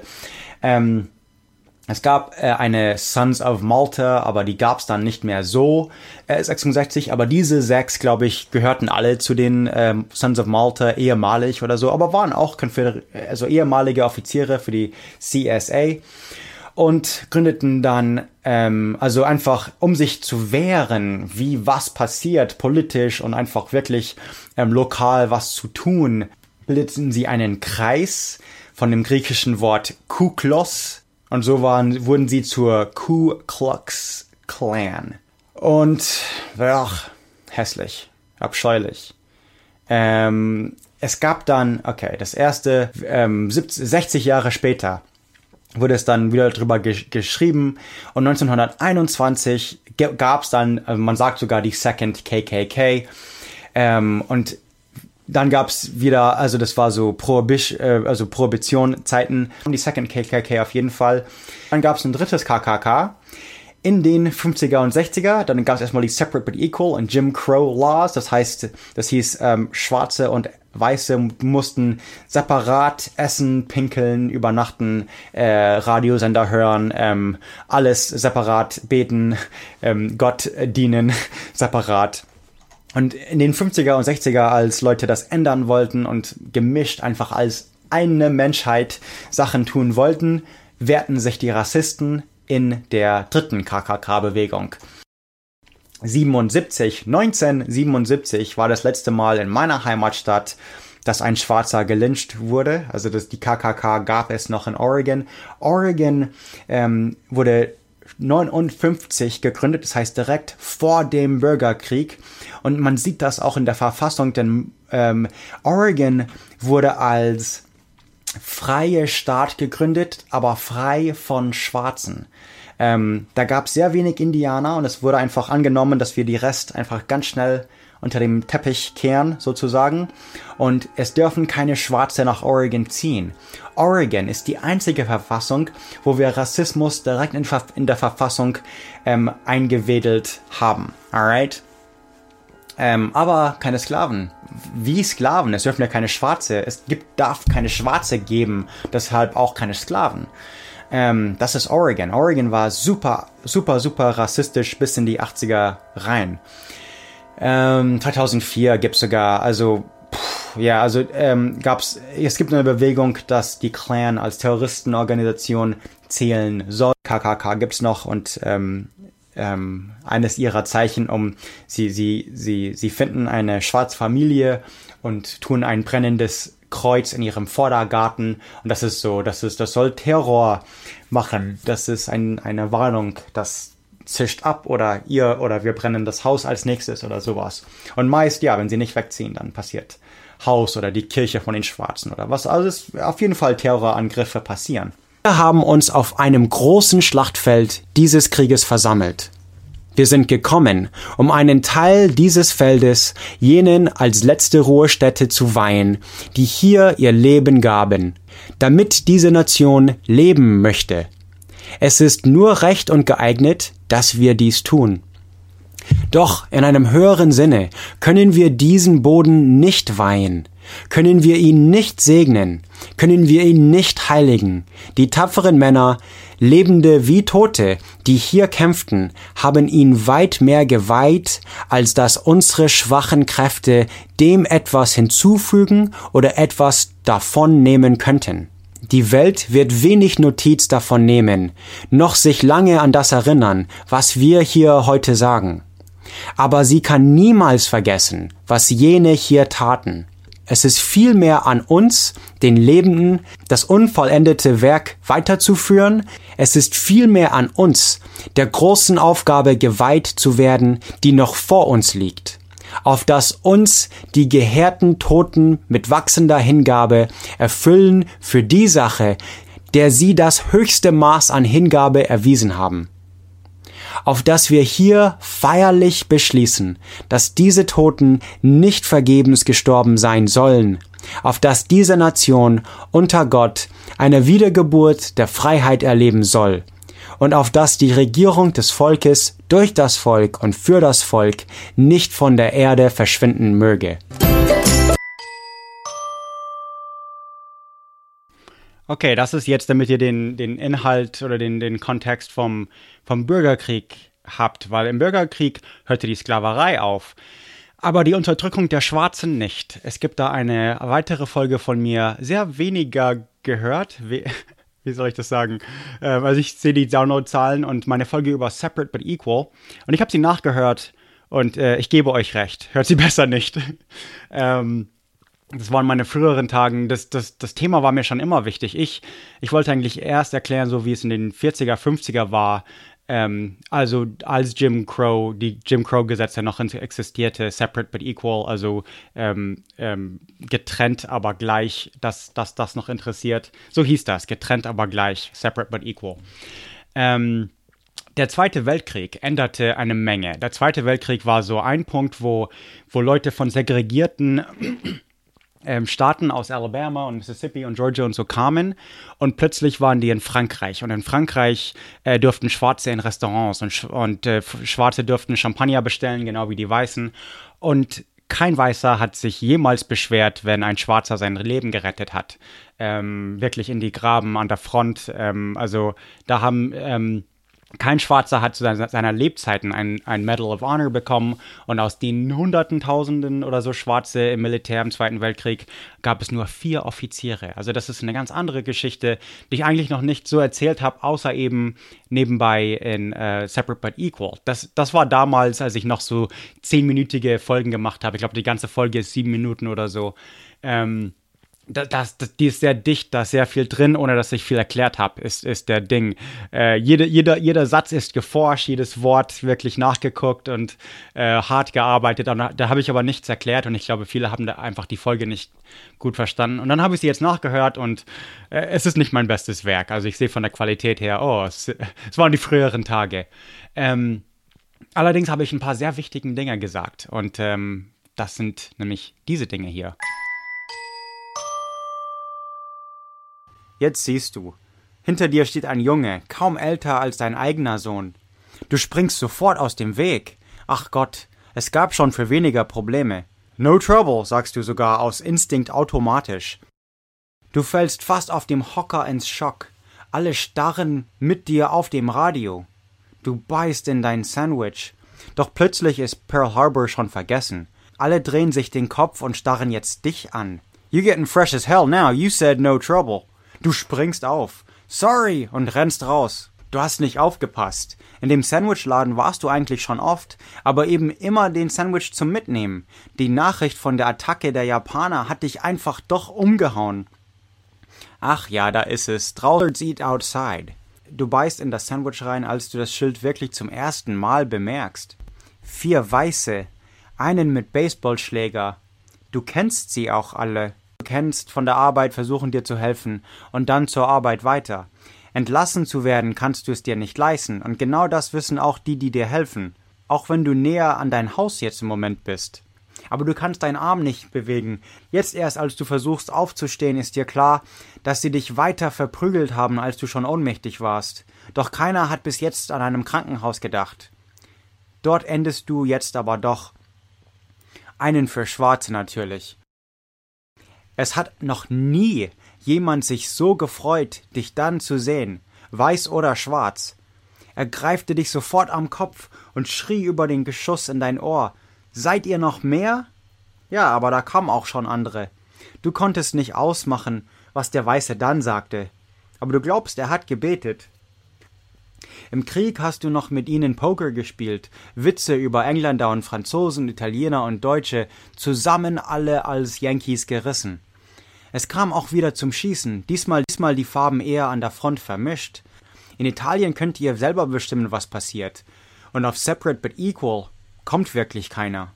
Aber Jim Crow gab es bis 1965, also 100 Jahre nach dem Bürgerkrieg. Separate but Equal fing 1896 erst in den Zügen an. Bildung, also Schulen und so, waren von Anfang an in den Süden sowieso, sowieso separat. Da es erst nach dem Bürgerkrieg im Süden Schulen für Schwarze gab, baute man sie einfach separat für sie, billigere. Dann Busse. Manchmal hatten Schwarze einfach nicht die gleichen Möglichkeiten. Hotels könnten schwer zu finden sein zum Beispiel. Selbst im Norden, wenn auch nicht gesetzlich, passierte sowas einfach de facto. Mieten zum Beispiel. Man gab Schwarze einfach keine Wohnung, und somit waren die Nachbarschaften nur weiß. Es wäre sehr schwer für einen Schwarzen Geld von einer Bank geliehen be bekommen, zum Beispiel. In Florida wurde Rassentrennung gleich in die Verfassung mit eingebaut. Öffentlichen Schulen, öffentlichen Plätzen wie Parks, öffentliche Verkehrsmittel, natürlich Toiletten, aber sowieso Restaurants, selbst Trinkhähne. In Amerika gibt's überall Schulen und äh, auch selbst in meiner Arbeit, in meinen Büro zum Beispiel gibt es so Drinking Fountains, Trinkhähne. Ähm, wir haben einen hohen und einen niedrigen für die einen Rollstuhl, aber die sind genau gleich von der Qualität. Damals war es einen neuen, nagelneuen, sauberen für Weiße, der täglich gereinigt wurde, und einen alten, verrosteten für Schwarze. Und wehe, wenn jemand von dem Falschen trinkt selbst Musik und so Danceclubs, Radiosender, wie in der Elvis-Folge beschrieben eigentlich. Elvis sang eindeutig schwarze Musik zum Beispiel, ähm, separierte er Schwarze und Weiße. Wilson, der Held vom Ersten Weltkrieg. Der Hauptbahnhof in Prag heißt Wilsonova. Aber ein dreckiger Rassist ist nichts mehr als ein dreckiger Rassist. Vergesst das nicht, Kinder mussten sie teilweise, in Amerika mussten sie ja in den Bussen hinten sitzen oder wenn die Sitze voll waren, mussten die Schwarze stehen. Und wenn nicht, wurden sie zusammengeschlagen. Also auf jeden Fall eindeutig jedes Mal. Es gab keine Ausnahme. Schwarze würden hochspringen. Ein fünfjähriges kleines Mädchen würde reinkommen und, und glaub mir, eine schwangere Dame, äh, wenn sie schwarz ist, würde hochspringen und keiner würde ähm, das, das bestreiten. Heißt, in, in Europa selbst war das einfach von unserer Kultur her wir hatten ähm, Nazi-Kriegsgefangenen in den Zügen und wenn die Sitze voll waren, mussten die Schwarze stehen und die Nazis durften sitzen. Also echte Nazis im Zweiten Weltkrieg meine ich jetzt. Ähm, die, ja, yeah, die deutschen Kriegsgefangenen. Ähm, das ist like, you know, ähm, okay, auf jeden Fall äh, amerikanischer Sport war bis in die Mitte der 20. Jahrhundert separate but nicht equal. 1964 sagte John Lennon, dass die Beatles nicht zu einem separaten äh, Konzert spielen würden, weil in den es würde links oder links würden die Schwarzen und, und rechts die Weißen stehen irgendwie. Also es ist total separat. Ähm, die würden nicht unter also vermischen und die Beatles, also John Lennon sagte nein. Ähm, in Jacksonville, Florida und erst dann äh, erlaubten es in Jacksonville zum ersten Mal, dass sie eine gemischte Dings hatten. Ähm, selbst in Kalifornien mussten der erste schwarze Oscar-Gewinne durfte, das war für Gone with the Wind, ähm, ein Film über den Bürgerkrieg, wo die Südstaaten die Guten sind, übrigens, habe ich in der Folge erwähnt. Aber Hattie McDaniel durfte nicht mal da sein, weil er schwarz war. Und die Oscars waren weiße only. Yep, yep, wow. Also, das ist, und das ist in Los Angeles. Das ist, also, das ist keine Südstaat oder so. Das ist nicht Mason Dixon oder John, Jim Crow oder äh, Separate Equal. Das ist einfach, so war das einfach. Schwarze waren nicht erlaubt. Okay, ähm, es kommt auf den Staat zu Staat äh, drauf an, aber ähm, man durfte nicht zwischen den Rassen heiraten. Und meine Frau ist Teil Chinesin, also sie ist selber Mischling, Teil Chinesin, ähm, aber hauptsächlich Latina. Und das wäre, also wir, es ist nicht, dass es illegal wäre, es war illegal, ähm, aber wir wären ermordet. Also wir wären, also äh, die KKK würde kommen und bei mir ein weißer Amerikaner mit mit grünen Augen und blonden Haaren und ich hätte bei meinem in meinem Vordergarten ein brennendes Kreuz. Und ähm, also äh, was?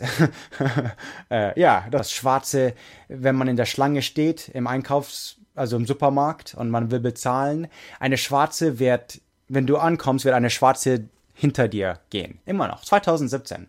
Ähm, wird, wird, das passiert immer noch. Und, und wenn man sagt nein, also, you know, und es auch wenn es von, Akzent her eindeutig ist, dass man ein Yankee ist, trotzdem nein. Denn die Kassiererin, irgendjemand wird, wird es weiter sagen und sie kann äh, verschlagen, also erschlagen werden oder, oder gelyncht werden oder keine Ahnung. Also das passiert noch. In Staaten wie Alabama und Mississippi waren die KKK wirklich mit der Regierung, also mit den Gouverneuren, mit der Staatsregierung verbündet.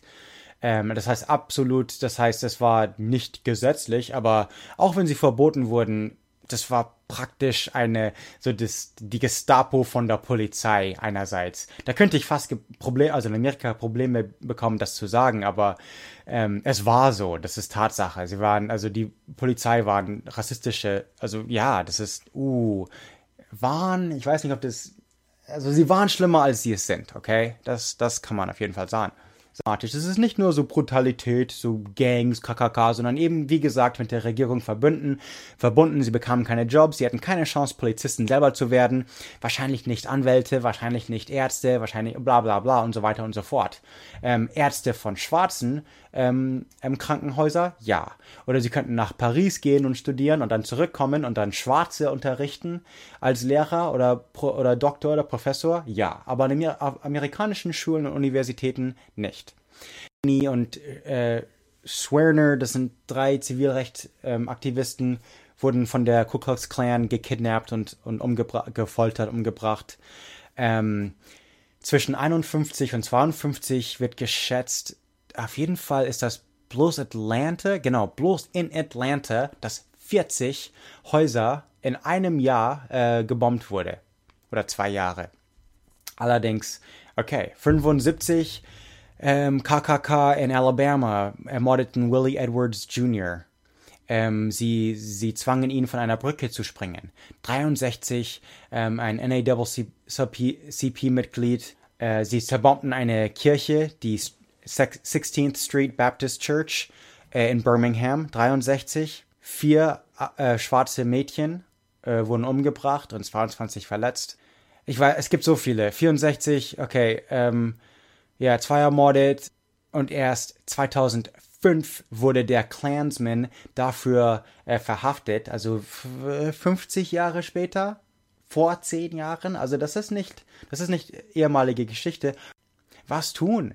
Politisch was tun, durch Gewalt, durch Predigen, yep, durch alles. Alles wurde probiert. Ein Mann versuchte es mit Gewalt. Und zwar 1925 in Nebraska. Sein Vater kam aus Georgia, ein Lay Speaker, sowas wie ein Prediger, aber ohne Seminar oder sowas, also keine, keine offizielle Training oder so. Ähm, Malcolm Little geboren, aber schließlich El Hajj Malik El Shabazz. Und später, also Malcolm X schrieb ja viel, redete viel und später sagte er, wenn er so zurückblickte, dass es, er sah in der Schule einfach, dass es, es gab keinen keinen Platz für ihn in der weißen Welt. Ähm, ja, egal wie gut man ist, wie talentiert, was man kann, es, es, es war einfach unfair gegen einen gestapelt. Er fing an, das gleiche Jahr noch, ein bisschen später, 1950, fing er an, seine Briefe mit Malcolm X zu unterschreiben, weil der wahre afrikanische Nachname vergessen war. Die ganze Familiengeschichte wurde weggerissen und man wusste nicht mehr, woher man kommt. Kommt jetzt die Familie aus Senegal oder Kamerun oder absolut keine Ahnung. Bis heute die DNA-Analysen möglich sind, also erst ein paar Jahrzehnte, hatten sie keine Ahnung, ähm, absolut nicht, welche Stämme oder welche Orte von Afrika sie herkamen.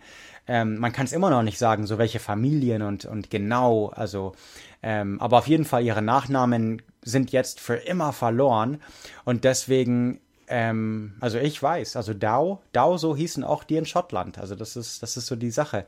Und Little war auf jeden Fall nicht jemand in Afrika. Ähm, ist eben die berühmteste Rede von Martin Luther King Jr. Wir werden nicht im Tal der Verzweiflung schweigen. Ich sage Ihnen, meine Freunde, trotz der Schwierigkeiten von heute und morgen entgegensehen, habe ich immer noch einen Traum. Es ist ein Traum, der seine Wurzel tief im amerikanischen Traum hat. Ich habe einen Traum, dass sich diese Nation eines Tages sich erheben wird und der wahren Bedeutung eines Glaubensbekenntnisses.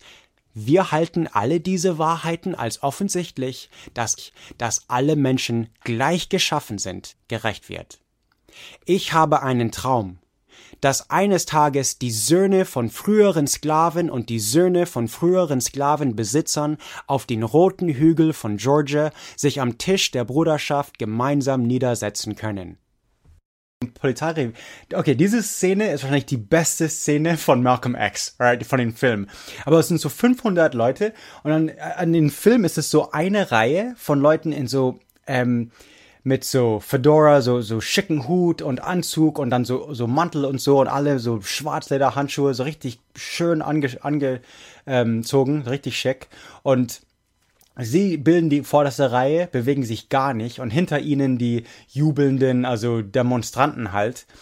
Und die, ja, yeah, also das soll wirklich passiert haben, ist die Sache. Der, äh, Malcolm X steht vor der Menge, endlich kommt eines der Polizisten raus oder der Chef, keine Ahnung, und sie, sie reden ganz kurz und äh, Malcolm X gibt bloß ein Handsignal und die, also praktisch, als wären sie Soldaten, drehen sich die ähm, Muslims, also die äh, Nation of Islam, so im Halbkreis oder Viertelkreis und marschieren in Einzelreihe weg.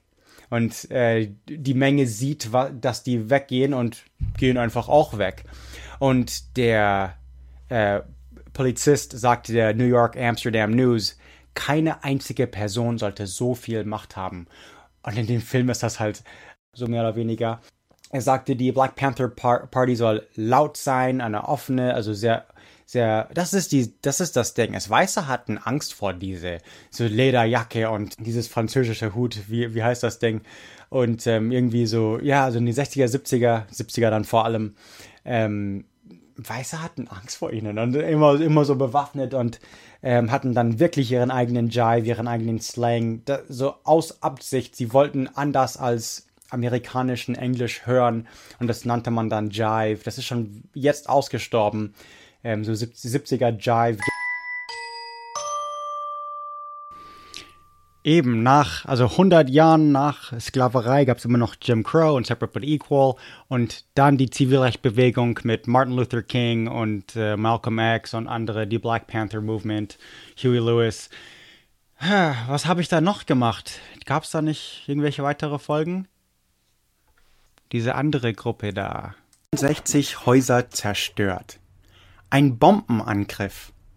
Du und 250 andere sind plötzlich obdachlos. Aber fliehen musstest du nicht gerade. Ihr wurdet evakuiert. Es gab nur elf Tote, fünf davon Kinder. Aber es herrscht kein Krieg. Philadelphia hatte auch nie zu Kriegszeiten einen Luftangriff gesehen. Nein, dieser Bombenangriff kam von der Philadelphia Polizei selbst. Und sie bombten amerikanische Staatsbürger. Direkt dort in der 6500er Block von der Osage Avenue. In der Mitte von einem Middle-Class Nachbarschaft. Eine dichte, enge Nachbarschaft. Gemeinschaft eigentlich. Die Move-Mitglieder hatten einen wirklichen Bunker auf dem Dach des Hauses gebaut was sie auch eine gute Aussicht über die darunter wirrenden Polizei. 500 Polizisten. Und gegen diese sechs Erwachsene hatten sie Splitterschutzwesten, Tränengas, SWAT-Gerüst, also 50 und 60 Kaliber Maschinengewehre, Anti-Panzer-Maschinengewehre bloß zum Notfall und natürlich Explosivstoff. Sie schalteten den Strom und Wasser für das ganze Block ab. Laut dem offiziellen Bericht nach schossen die Polizei 10.000 Runden Munition auf das Move-Gelände für die nächsten 90 Minuten. Und sie, und sie mussten sogar jemand bei der Police Academy bitten, um mehr Munition zu bringen. SWAT-Mannschaften versuchten, in das Seite der Gelände von den Nachbarreihenhäuser aus Löcher zu sprengen. Und an dem Nachmittag gab der Bürgermeister den Befehl. Die Polizei soll eine selbstgemachte Bombe per Hubschrauber auf dem Dach des Bunkers werfen. Jeder hörte die Explosion. Die Fernsehzuschauer sahen es zu sich nach Hause gefunkt. Und sie sahen auch, dass der Bunker am Dach immer noch hielt. Aber das Dach fing an zu brennen, und das Rauch ging zu den anderen Häusern rüber. Das Feuer wurde immer größer und größer, und doch, wie gesagt, die Feuerwehr wurde befohlen, erstmal nichts zu tun. Der Bürgermeister, der erste schwarze Bürgermeister von Philadelphia, Wilson Good, war der gleiche Bürgermeister, der auch den Befehl gab, eine Gruppe von Black Panthers sie öffentlich nackt ausziehen zu lassen und um sie durchsuchen zu können. Und die Philly Polizei in den 80er waren berühmt für Turf Drops. Ein Turf Drop ist zum Beispiel, wenn sie einen Schwarzen verhaften würden und Philly zu dieser Zeit war sehr, ähm, also hatte viele Gangs und so. Ähm, das ist die Zeit von Fresh Prince of Bel Air, genau. Und würde zum Beispiel Schwarze von einer Gang verhaften. Wenn sie jemanden dort verhaften würden, würden sie sie ähm, in einer mexikanischen Nachbarschaft, sagen wir mal, ähm, also Turf Drop, in einem anderen Turf droppen, äh, genau, ähm, abliefern. Und die Move-Gruppe wurde auch eben als eines dieser Black Panther, auf jeden Fall in den Medien wurden sie mit den, mit den radikalen anderen schwarzen Gruppen gesehen. Schon klar, aber die 80er Jahren waren ja was ganz anderes. Das sind ganz andere Zeiten, oder? Ähm. Oder? Wird die Brutalität von der Polizei bestraft. Vier Polizisten mit Schlagknöppel gegen einen am Boden liegenden Schwarzen. Auf Video. Den Film, über dem alle reden, der Film zeigt, wie ein Schwarzer zweimal von einem weißen Polizisten getasert wird, als der Schwarze am Boden liegt. Dann will er aufstehen, doch der Polizist schlagt ihn mit dem Knüppel wieder zu Boden und schlägt weiter auf ihn ein. Ein zweiter Polizist kommt hinzu und sagt, dass es reicht, doch als King wieder versucht, sich aufzurichten, schlagen zwei Polizisten ihn wieder mehrfach. 33 Schläge und 6 Kicks insgesamt mit kurzen Pausen zwischen den wilden Schlagen. Dann wird er endlich gefesselt und es wird auf den Krankenwagen gewartet. Holiday, der den Film von, von seiner Wohnung aus drehte, ging erst zur Polizei, aber da es ihnen nicht interessierte, ging er zu der KTLA-Sender. Und so wurde eine Home in der Nacht wurde eine Ausgangssperre in Kraft gesetzt. Aber sie wurde auch meist ignoriert. Am nächsten Morgen, zu viert in der Früh aus der Wohnung, sieht ihr den Chaos. So sieht ein Schlachtfeld aus. Von Downtown zur Westside, von South LA zu Pasadena kommen Berichte über die Nachrichten. Die Busse laufen nicht mehr. Eines von euch ruft in der Arbeit an und die sagen, alle sollen zu Hause bleiben. Das tut ihr aber nicht. Die Gitarre hat dich zum Überlegen gebracht gestern Abend. Ein paar Schallplattenspieler wären doch cool, oder? Schulen sind geschlossen. Baseball, Basketballspiele beruhigt sich auch alles wieder. Die Highways werden wieder eröffnet. Mit, bewaffneten Soldaten an jeder Straßenecke fahren die Busse auch wieder und Schulen werden dann auch eröffnet. Du gehst wieder zur Arbeit. LA wird zur Besatzungszone. Nicht mal eine Woche dauerten aber die Unruhen. Riots. Es gab nämlich auch die Riots in LA, die Watts Riots, den Watts Unruhe oder was auch immer von 1965. Das waren auch Rassenunruhe. Das heißt, das war in Gedächtnis. Man weiß, dass LA das, das passieren kann. Und die waren, die hatten Geld dafür. Also ähm, vor der Richter des, den Urteil ähm, veröffentlicht, haben die wirklich, aber die haben dann nicht, die waren trotzdem nicht wirklich vorbereitet. Also offensichtlich. Gut, dann aus der Hip-Hop-Folge habe ich dann ähm, die Unruhen in 1977 ähm, erwähnt, die New York City Blackout von 1977, da wo eben viel, viele ihr Hip-Hop-Gear äh, herbekamen, weil ähm, ja Schallplattenspieler sind, sind teuer und ähm, als der Strom in, in Queens ausfiel, dann gab es auch Unruhen. Das war einfach die, das richtige Timing für sowas. Gut, also ja, Los Angeles war schockiert, 92. Eine sehr oft erwähnte Folge, die über jetzt handelt, habe ich auch schon mal gemacht. Mal kurz reden. Du wirst älter, nicht mehr ein Junge. Es gibt da Dinge, die du wissen musst. Über die Gesellschaft, Regeln, zum Beispiel Trage niemals einen Hoodie, eines dieser Kapuzenpullis. Unterbreche oder versuch niemals einen Kampf aufzubrechen. So, solche Sachen hat mein Vater mir erzählt und sein Vater vor ihm. Frag niemals nach Hilfe und streite nie mit den Bullen. Besser, du hast gar nichts mit ihnen zu tun. Aber wenn, vergewisser dich, dass man immer deine Hände sehen kann. Und wirklich, streite nie. Wenn du im Auto angehalten wirst, frage zuerst, bevor du deine Versicherung und Papierkram aus dem Handschuhfach nehmen kannst. Beantworte keine Fragen. Tu einfach das, was dir befohlen wird. Nie, nie antworte jemals eine Frage von der Polizei.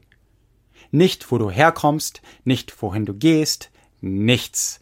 Nur, du fragst, darf ich gehen? Bin ich unter Arrest? Was sind die Anklagen? Und darf ich ein Telefongespräch machen?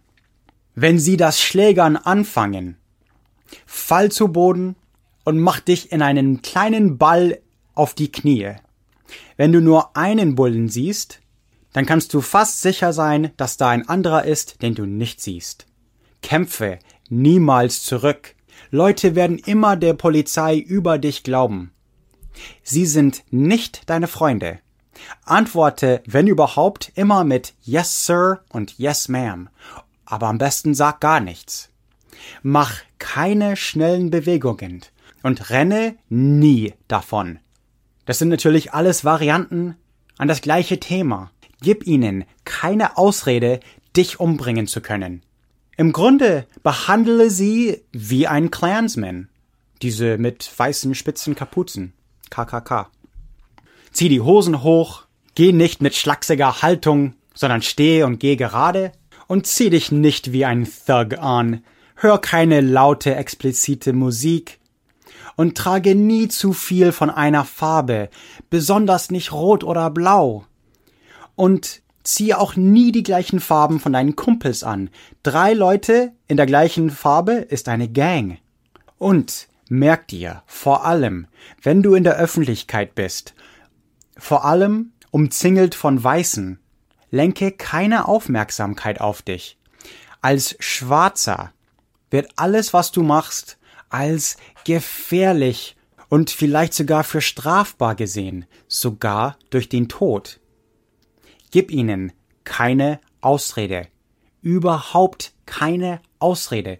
Sie werden dich umbringen und sich nichts dabei denken. Sei respektvoll, aber auch sei kein Uncle Tom bekommen hat oder auch Mutter. Ähm, aber über die Generationen so mehr oder weniger das gleiche, früher vielleicht noch schärfer, aber ja, was oft erwähnt wird, ist, man ist Mann, man ist schwarz, das sind schon zwei Strikes. Und bloß einmal kurz die Nachrichten gucken und man sieht, dass die nächste Generation auch die Rede bekommen wird. Pull up your pants, don't slouch, don't dress like a thug. Yes, sir, no, sir. Can I go home? And have a nice day. Geschichte der Deutschen. History. What the fuck am I? Amerikaner für euch ist Mitglied der Agora. Und wenn man jetzt doch Mist baut oder sogar unschuldig im Knast kommt, was dann? Oh wait, die Folge habe ich auch schon gemacht. Anderer, ein Weißer, genauso groß wie der erste, wahrscheinlich zwei, dreimal so groß wie ich. Scheiße, der guckt genauso böse, auch tätowiert. Als du näher kommst, ist es klar, okay, wait. Ihr habt noch nicht genug Information. 0,91% von Erwachsenen sitzen bei uns im Gefängnis. In den 80er, dieses Tough on Crime unter Reagan und Bush füllte die Gefängnisse mit nicht gewalttätigen Verbrechern, also mit Kiffern und ähm, die, die hier und da mal Koks probieren oder so. Seit den 80ern geben wir dreimal winzige Nebengeschichte hier. Zum Glück leben wir ja im 21. Jahrhundert und nicht vor ein paar Generationen die, das kann man googeln, ich will das ganz schnell sagen, aber die Tuskegee Syphilis Experiments, da gibt's ein Buch Acres of Skin Sheds, äh, das wird von Hornblum geschrieben. Das ist die in äh, Philadelphia's Holmesburg Prison. Das kann man googeln, vielleicht Philadelphia Holmesburg Prison von den 50er bis 70er. Für ein paar Dollar, ähm, was die Gefangenen bekamen, wurden sie dann zu Versuchskaninchen. Gefängnisse bekamen Geld von Big Pharma, also von den großen Medizinfirmen. Die haben ähm, Seife, Shampoo, so Light Drinks, Diet Drinks probiert. Ähm, und dann wurde das immer gefährlicher und gefährlicher. Also irgendwelche Skin, Harden, äh, äh, Hautverstärkungs, irgendwo komische und dann auch die Fingernägel teilweise gezogen, also rausgezogen und dann so chemische Waffen, so, also Chemical Warfare, so richtig chemische Waffen auf diesen Gefangenen äh, getestet und dann also hohe Dosen von Dioxin und radioaktive ähm, Sachen. Also okay, gut. Ein anderes Problem, was man hat, ist natürlich die, dass ein, ein Teil der Gefängnisse privat sind.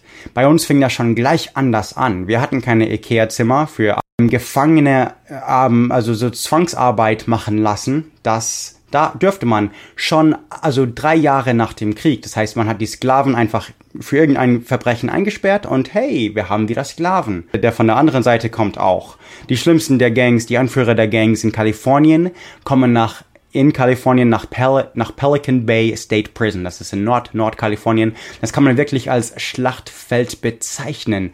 Eine Warzone, also eine Kriegszone äh, mit Tränengas und Schlachte in, in the Yard, also wo sie draußen ähm, ja, Gewichte heben können und draußen. Es wurde zu einem Markt. Man will hier als Gang, als Gangmitglied im Gefängnis will man nach Pelican Bay. Es gibt da, also The Blacks, so werden die genannt, also die Schwarzen.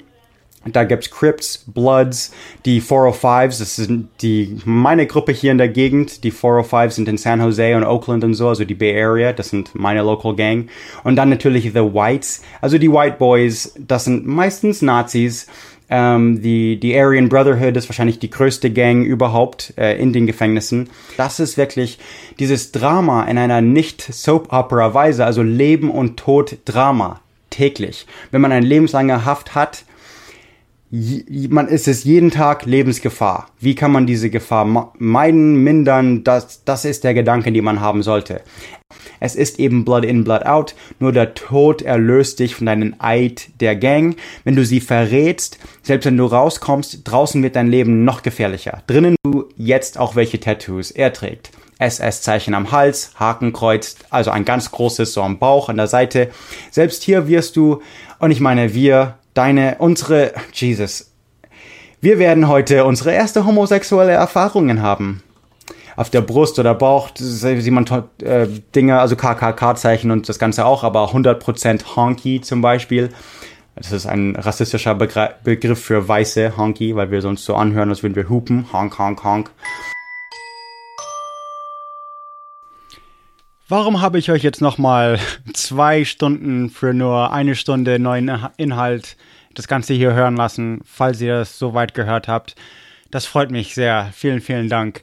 Ähm, warum rede ich über ein Thema, das 150 Jahre alt ist, Sklaverei und das Ganze?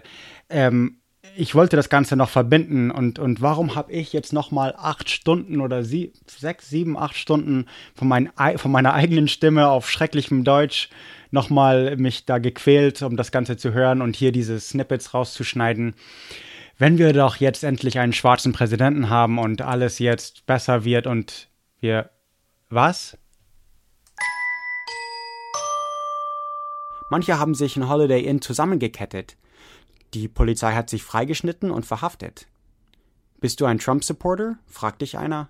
Eine Verneinung heißt rausgeschmissen. Schwarze, Inder, Mexikaner werden gar nicht gefragt. Sie gucken auf T-Shirts, suchen nach Zeichen von Liberalen, von Hippies, Obama-Supporter, die Bernie Sanders-Kommunisten oder die Hillary Clinton-Faschisten. Sie suchen nach versteckten Plakate, die die Medien und Kameras von Trumps Nachricht ablenken. Make America Great Again steht auf deiner militärgetarnte Baseballkappe. Mach Amerika wieder großartig. Du lächelst die im schwarzen Anzug an. Als ein Demonstrant entdeckt wurde, sah eines der Trumper deine Schadenfreude im Gesicht und ließ dich vorbei. Affirmative Action nimmt die Arbeitsplätze und Weiße sind immer noch in der Mehrzahl und Demokratie funktioniert so, dass die Mehrzahl herrscht aber nicht mehr lange. Da muss doch was getan. Da vorne, einer zieht ein Plakat aus der Hosentasche, ein Bild von Trump. Und da steht White Flower, also weißer Mehl oder weiße Blume, anstatt White Power, der Spruch der Neonazis. Aber nur ein paar Sekunden, bis die Menge das sieht. Trump, Trump, Trump fängt die Menge an zu schreien, das Zeichen, dass ein Demonstrant unter ihnen ist. Der Demonstrant wurde schnell herausgeschmissen. Leftist Scum, linker Abschaum, wird mit rassistischen Begriffen vermischt. Aber bevor die Sicherheitsmänner ihr, ihn rausbringen könnten, schlug ihn eines der Trumper im Gesicht. Und gut, denkst du dir. Du hattest schon Angst, dass er so davon kommt. Mauer bauen. Merkt euch das. Yeah. Wir werden sie bauen. Und wen werden wir für die Mauer zahlen lassen? Und das Publikum? Mexiko! Build the wall, build the wall, build the wall. Oh Gott. Ach ja, die Folge hat Spaß gemacht. Nicht. Und es wird weitere Folgen geben über, also ich hätte hier noch äh, reingeschnitten, wie ich in der Einleitung von Elvis beschrieben habe, dass das, dass das Radio getrennt war und dass er schwarze ähm, Radiodinger hörte, ähm, schwarze Musik hörte oder an schwarzen Jazzclubs vorbeiging und da lauschte und Elvis eigentlich schwarze Musik spielte und somit weiße Musik änderte. Ich will über Jackie Robinson, den Baseballspieler, ähm, eines der besten Baseballspieler aller Zeiten, aber er ist nicht so bekannt, weil er eben in den Negro Leagues spielte. Oder Jack Johnson. Jack Johnson wurde ähm, praktisch von, von allen gejagt, weil er auch eine, eine weiße Frau hatte und ähm, er, ist einfach eine super, also er ist ein Boxer, aber und, und wirklich, also Heavyweight Champion, Middle, äh, Lightweight Champion, ähm, war wirklich ein, ein sehr guter Boxer, aber auch in den Negro-Dings. Und hat auch gegen Weiße geboxt und hat auch wirklich, also war sehr laut, hat wirklich, war ein Superstar, war ein Rockstar. Und ähm, das hat die, das, das, die Öffentlichkeit, so die, die weißen Rassisten unter den Weißen ähm, nicht gefohlen. Und ähm, man, hat ihn, man hat ihn alles Mögliche äh, anhängen wollen diese Folgen mache ich noch oder will, will, könnte ich noch machen. Ähm, ich habe ja, also Tupac, die Mutter von Tupac war Black Panther und ich habe ja eine Folge über Tupac und, und B.I.G. gemacht. Ähm, hätte ich hier auch noch reinschneiden können.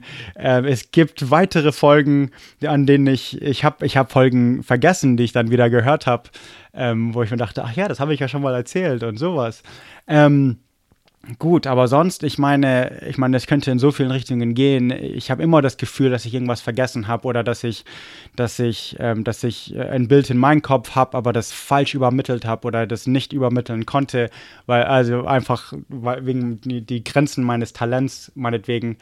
Ähm, und ja, in dieses Thema also so Schwarze in Amerika und, und jetzt 300, 400 Jahre Geschichte eigentlich, ähm, was, was die machen müssen und, und gemacht haben und äh, mit neuen Bewegungen, mit wie Black Lives Matter und wie Trump das einfach links und rechts unterdrückt und ähm, das ganze politische System und Republicans und das Ganze ist, ähm, wird bestimmt noch ein Thema sein. Ich überlege mir so andere Formate, wo ich einfach mit, mit ähm, anderen auf Deutsch quatsche, wie, wie German Chris, äh, die letzte Folge oder vorletzte Folge, ähm, dass wir einfach ein bisschen die Nachrichten angehen das, das könnte sich rentieren, das könnte auch, es würde auf jeden Fall Spaß machen. Aber sonst, ich meine, ich weiß nicht, was, was kann ich sonst sagen? In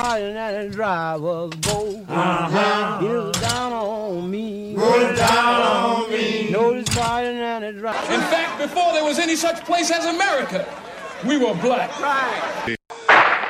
What's your name? I'm Kunta Kinte. King Kunta, everybody wanna cut the legs off him.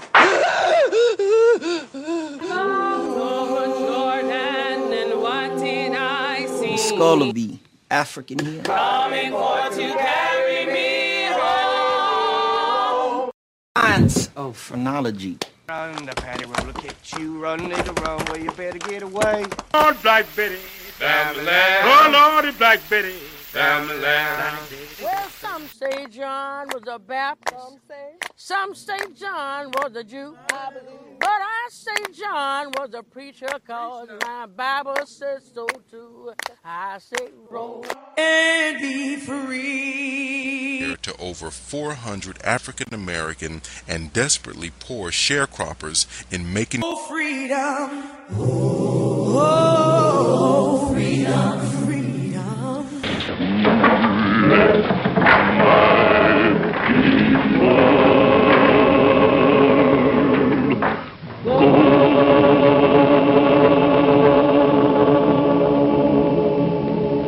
What have I, or those I represent, to do with your national independence?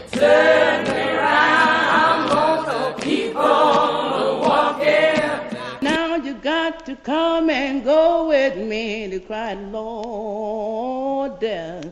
Now, death in the morning. Oh. I want to say that I'm sorry for the suffering that my family caused your family so many years ago and for such a long time. And in saying that, I know that we haven't reached the end of the journey. We haven't even come to the middle. But we might have just put our feet up on the path and taken the first small steps toward understanding. I ask, I ask your forgiveness.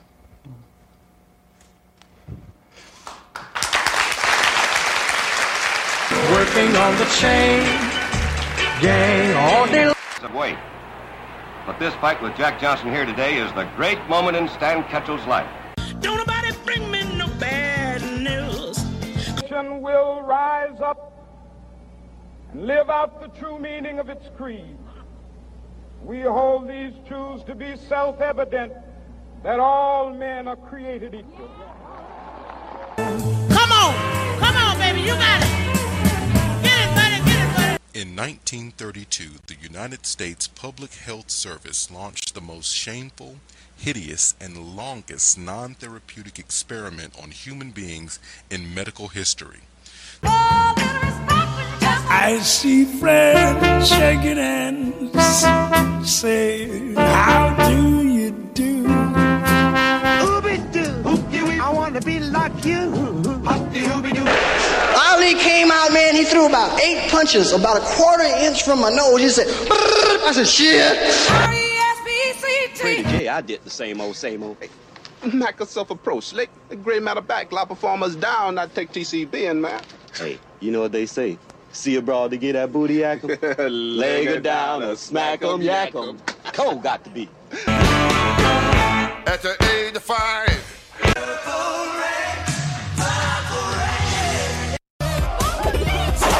Hammer time.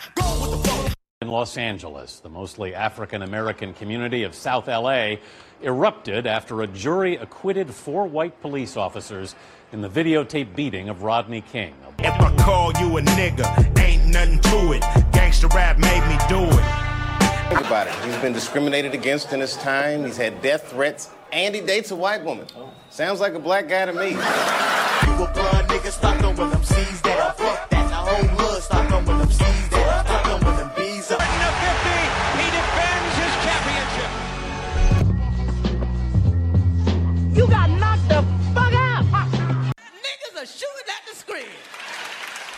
going to relegate my history to a month? Oh, come What, on. what do you do with yours? What, which month is White History Month? But I didn't always know there was a black thing. It took me a while to figure that out. There, as I know of, there mm-hmm. is no such thing as skin bleaching. Mm-hmm. I have never seen. Attacking. All the way, dumps it home. Kobe down the middle with authority.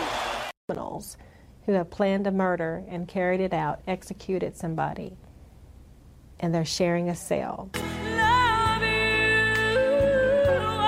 I do that. It's not on your side. This beef ain't no Then why is it that the mother has to go to the hospital? I mean, it's racist to have a white Santa, you know? And by the way, for all you kids watching at home, Santa just is white, but this person is just arguing that. that message is, is uh, to the parents of uh, Trayvon Martin. Catch Colin Kaepernick. Touchdown on a 90-yard run. And when there's significant change, and I feel like that flag And the largest Confederate memorial, the carving on Stone Mountain in Georgia, is located where the 20th century KKK was born. In 1972. And my brothers and my brothers, when you niggas gon' unite and kill the police motherfuckers, or take The bag is right there. It's on the shelf. that's, that's never happened to me, you know? On the story. So, Stephanie, what exactly did Kanye say? slavery for 400 years. For 400 years, that sounds like a choice. like, you was there for 400 years and it's all of y'all? You know, like, The, the phrase Black Lives Matter simply refers to the notion that there's a specific vulnerability for African Americans. killing police officers a campaign issue. Will you do that? Of course, it's a big issue. It's a horrible issue, and it's going to be a very important one. It's called law and order. We want law and order. My head was that nigger made the shit out of my coffee. But obviously, the Oprah Winfrey Show is not shown in, in Zurich. Oh, this is young black leadership, and it's the summit.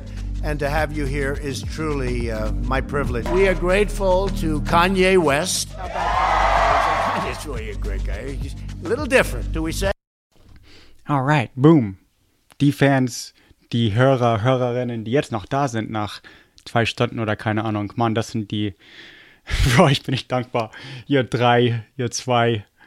Ähm, das ist sehr cool. Ja, auf jeden Fall. Wow. Also jetzt, wo ich die ganzen Folgen wieder gehört habe, merke ich, dass das war, ein, das war einfach ein Haufen Inhalt über, über ein Thema.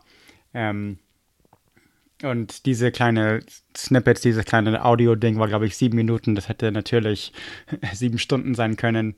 Und damit beende ich das Thema für jetzt, äh, für heute zumindest. Und bedanke mich dann ganz schön, denn ihr habt diese Folge gekauft mit der 90. Rezeption und wir sind schon bei 94 oder 95 oder so. Also die nächste Folge kommt sehr bald und außerdem, also zwischen diesen besseren Folgen, wo ich mir sehr viel Mühe gebe, ähm, quatsche ich auch ab und zu mal, mache ich wahrscheinlich auch ein paar andere Folgen. Es ist gerade Silvester, ich habe, ja, es ist, es ist auch gerade bei mir sehr viel los und ähm, wenn das alles vorbei ist, dann, dann erzähle ich gerne wieder rüber oder mach mal, mach mal gerne wieder Urlaub und, und ähm, nimm euch alle mit. Aber sonst bei jeder zehnten iTunes-Bewertung gibt es natürlich eine neue Folge und die nächste ist nur fünf oder sechs äh, fünf Sterne Rezensionen, fünf Sterne Bewertungen oder Rezensionen entfernt. Oh, what? Ja, und vielen Dank dafür. Bis zum nächsten Mal. Ich bin Travis Dow und have a nice day. Hi, I'm Daniel, founder of Pretty Litter. Cats and cat owners deserve better than any old fashioned litter. That's why I teamed up with scientists and veterinarians to create Pretty Litter. Its innovative crystal formula has superior odor control and weighs up to 80% less than clay litter. Pretty Litter even monitors health by changing colors to help detect early signs of potential illness. It's the world's smartest kitty litter. Go to prettylitter.com and use code ACAST for 20% off your first order and a free cat toy. Terms and conditions apply. See site for details.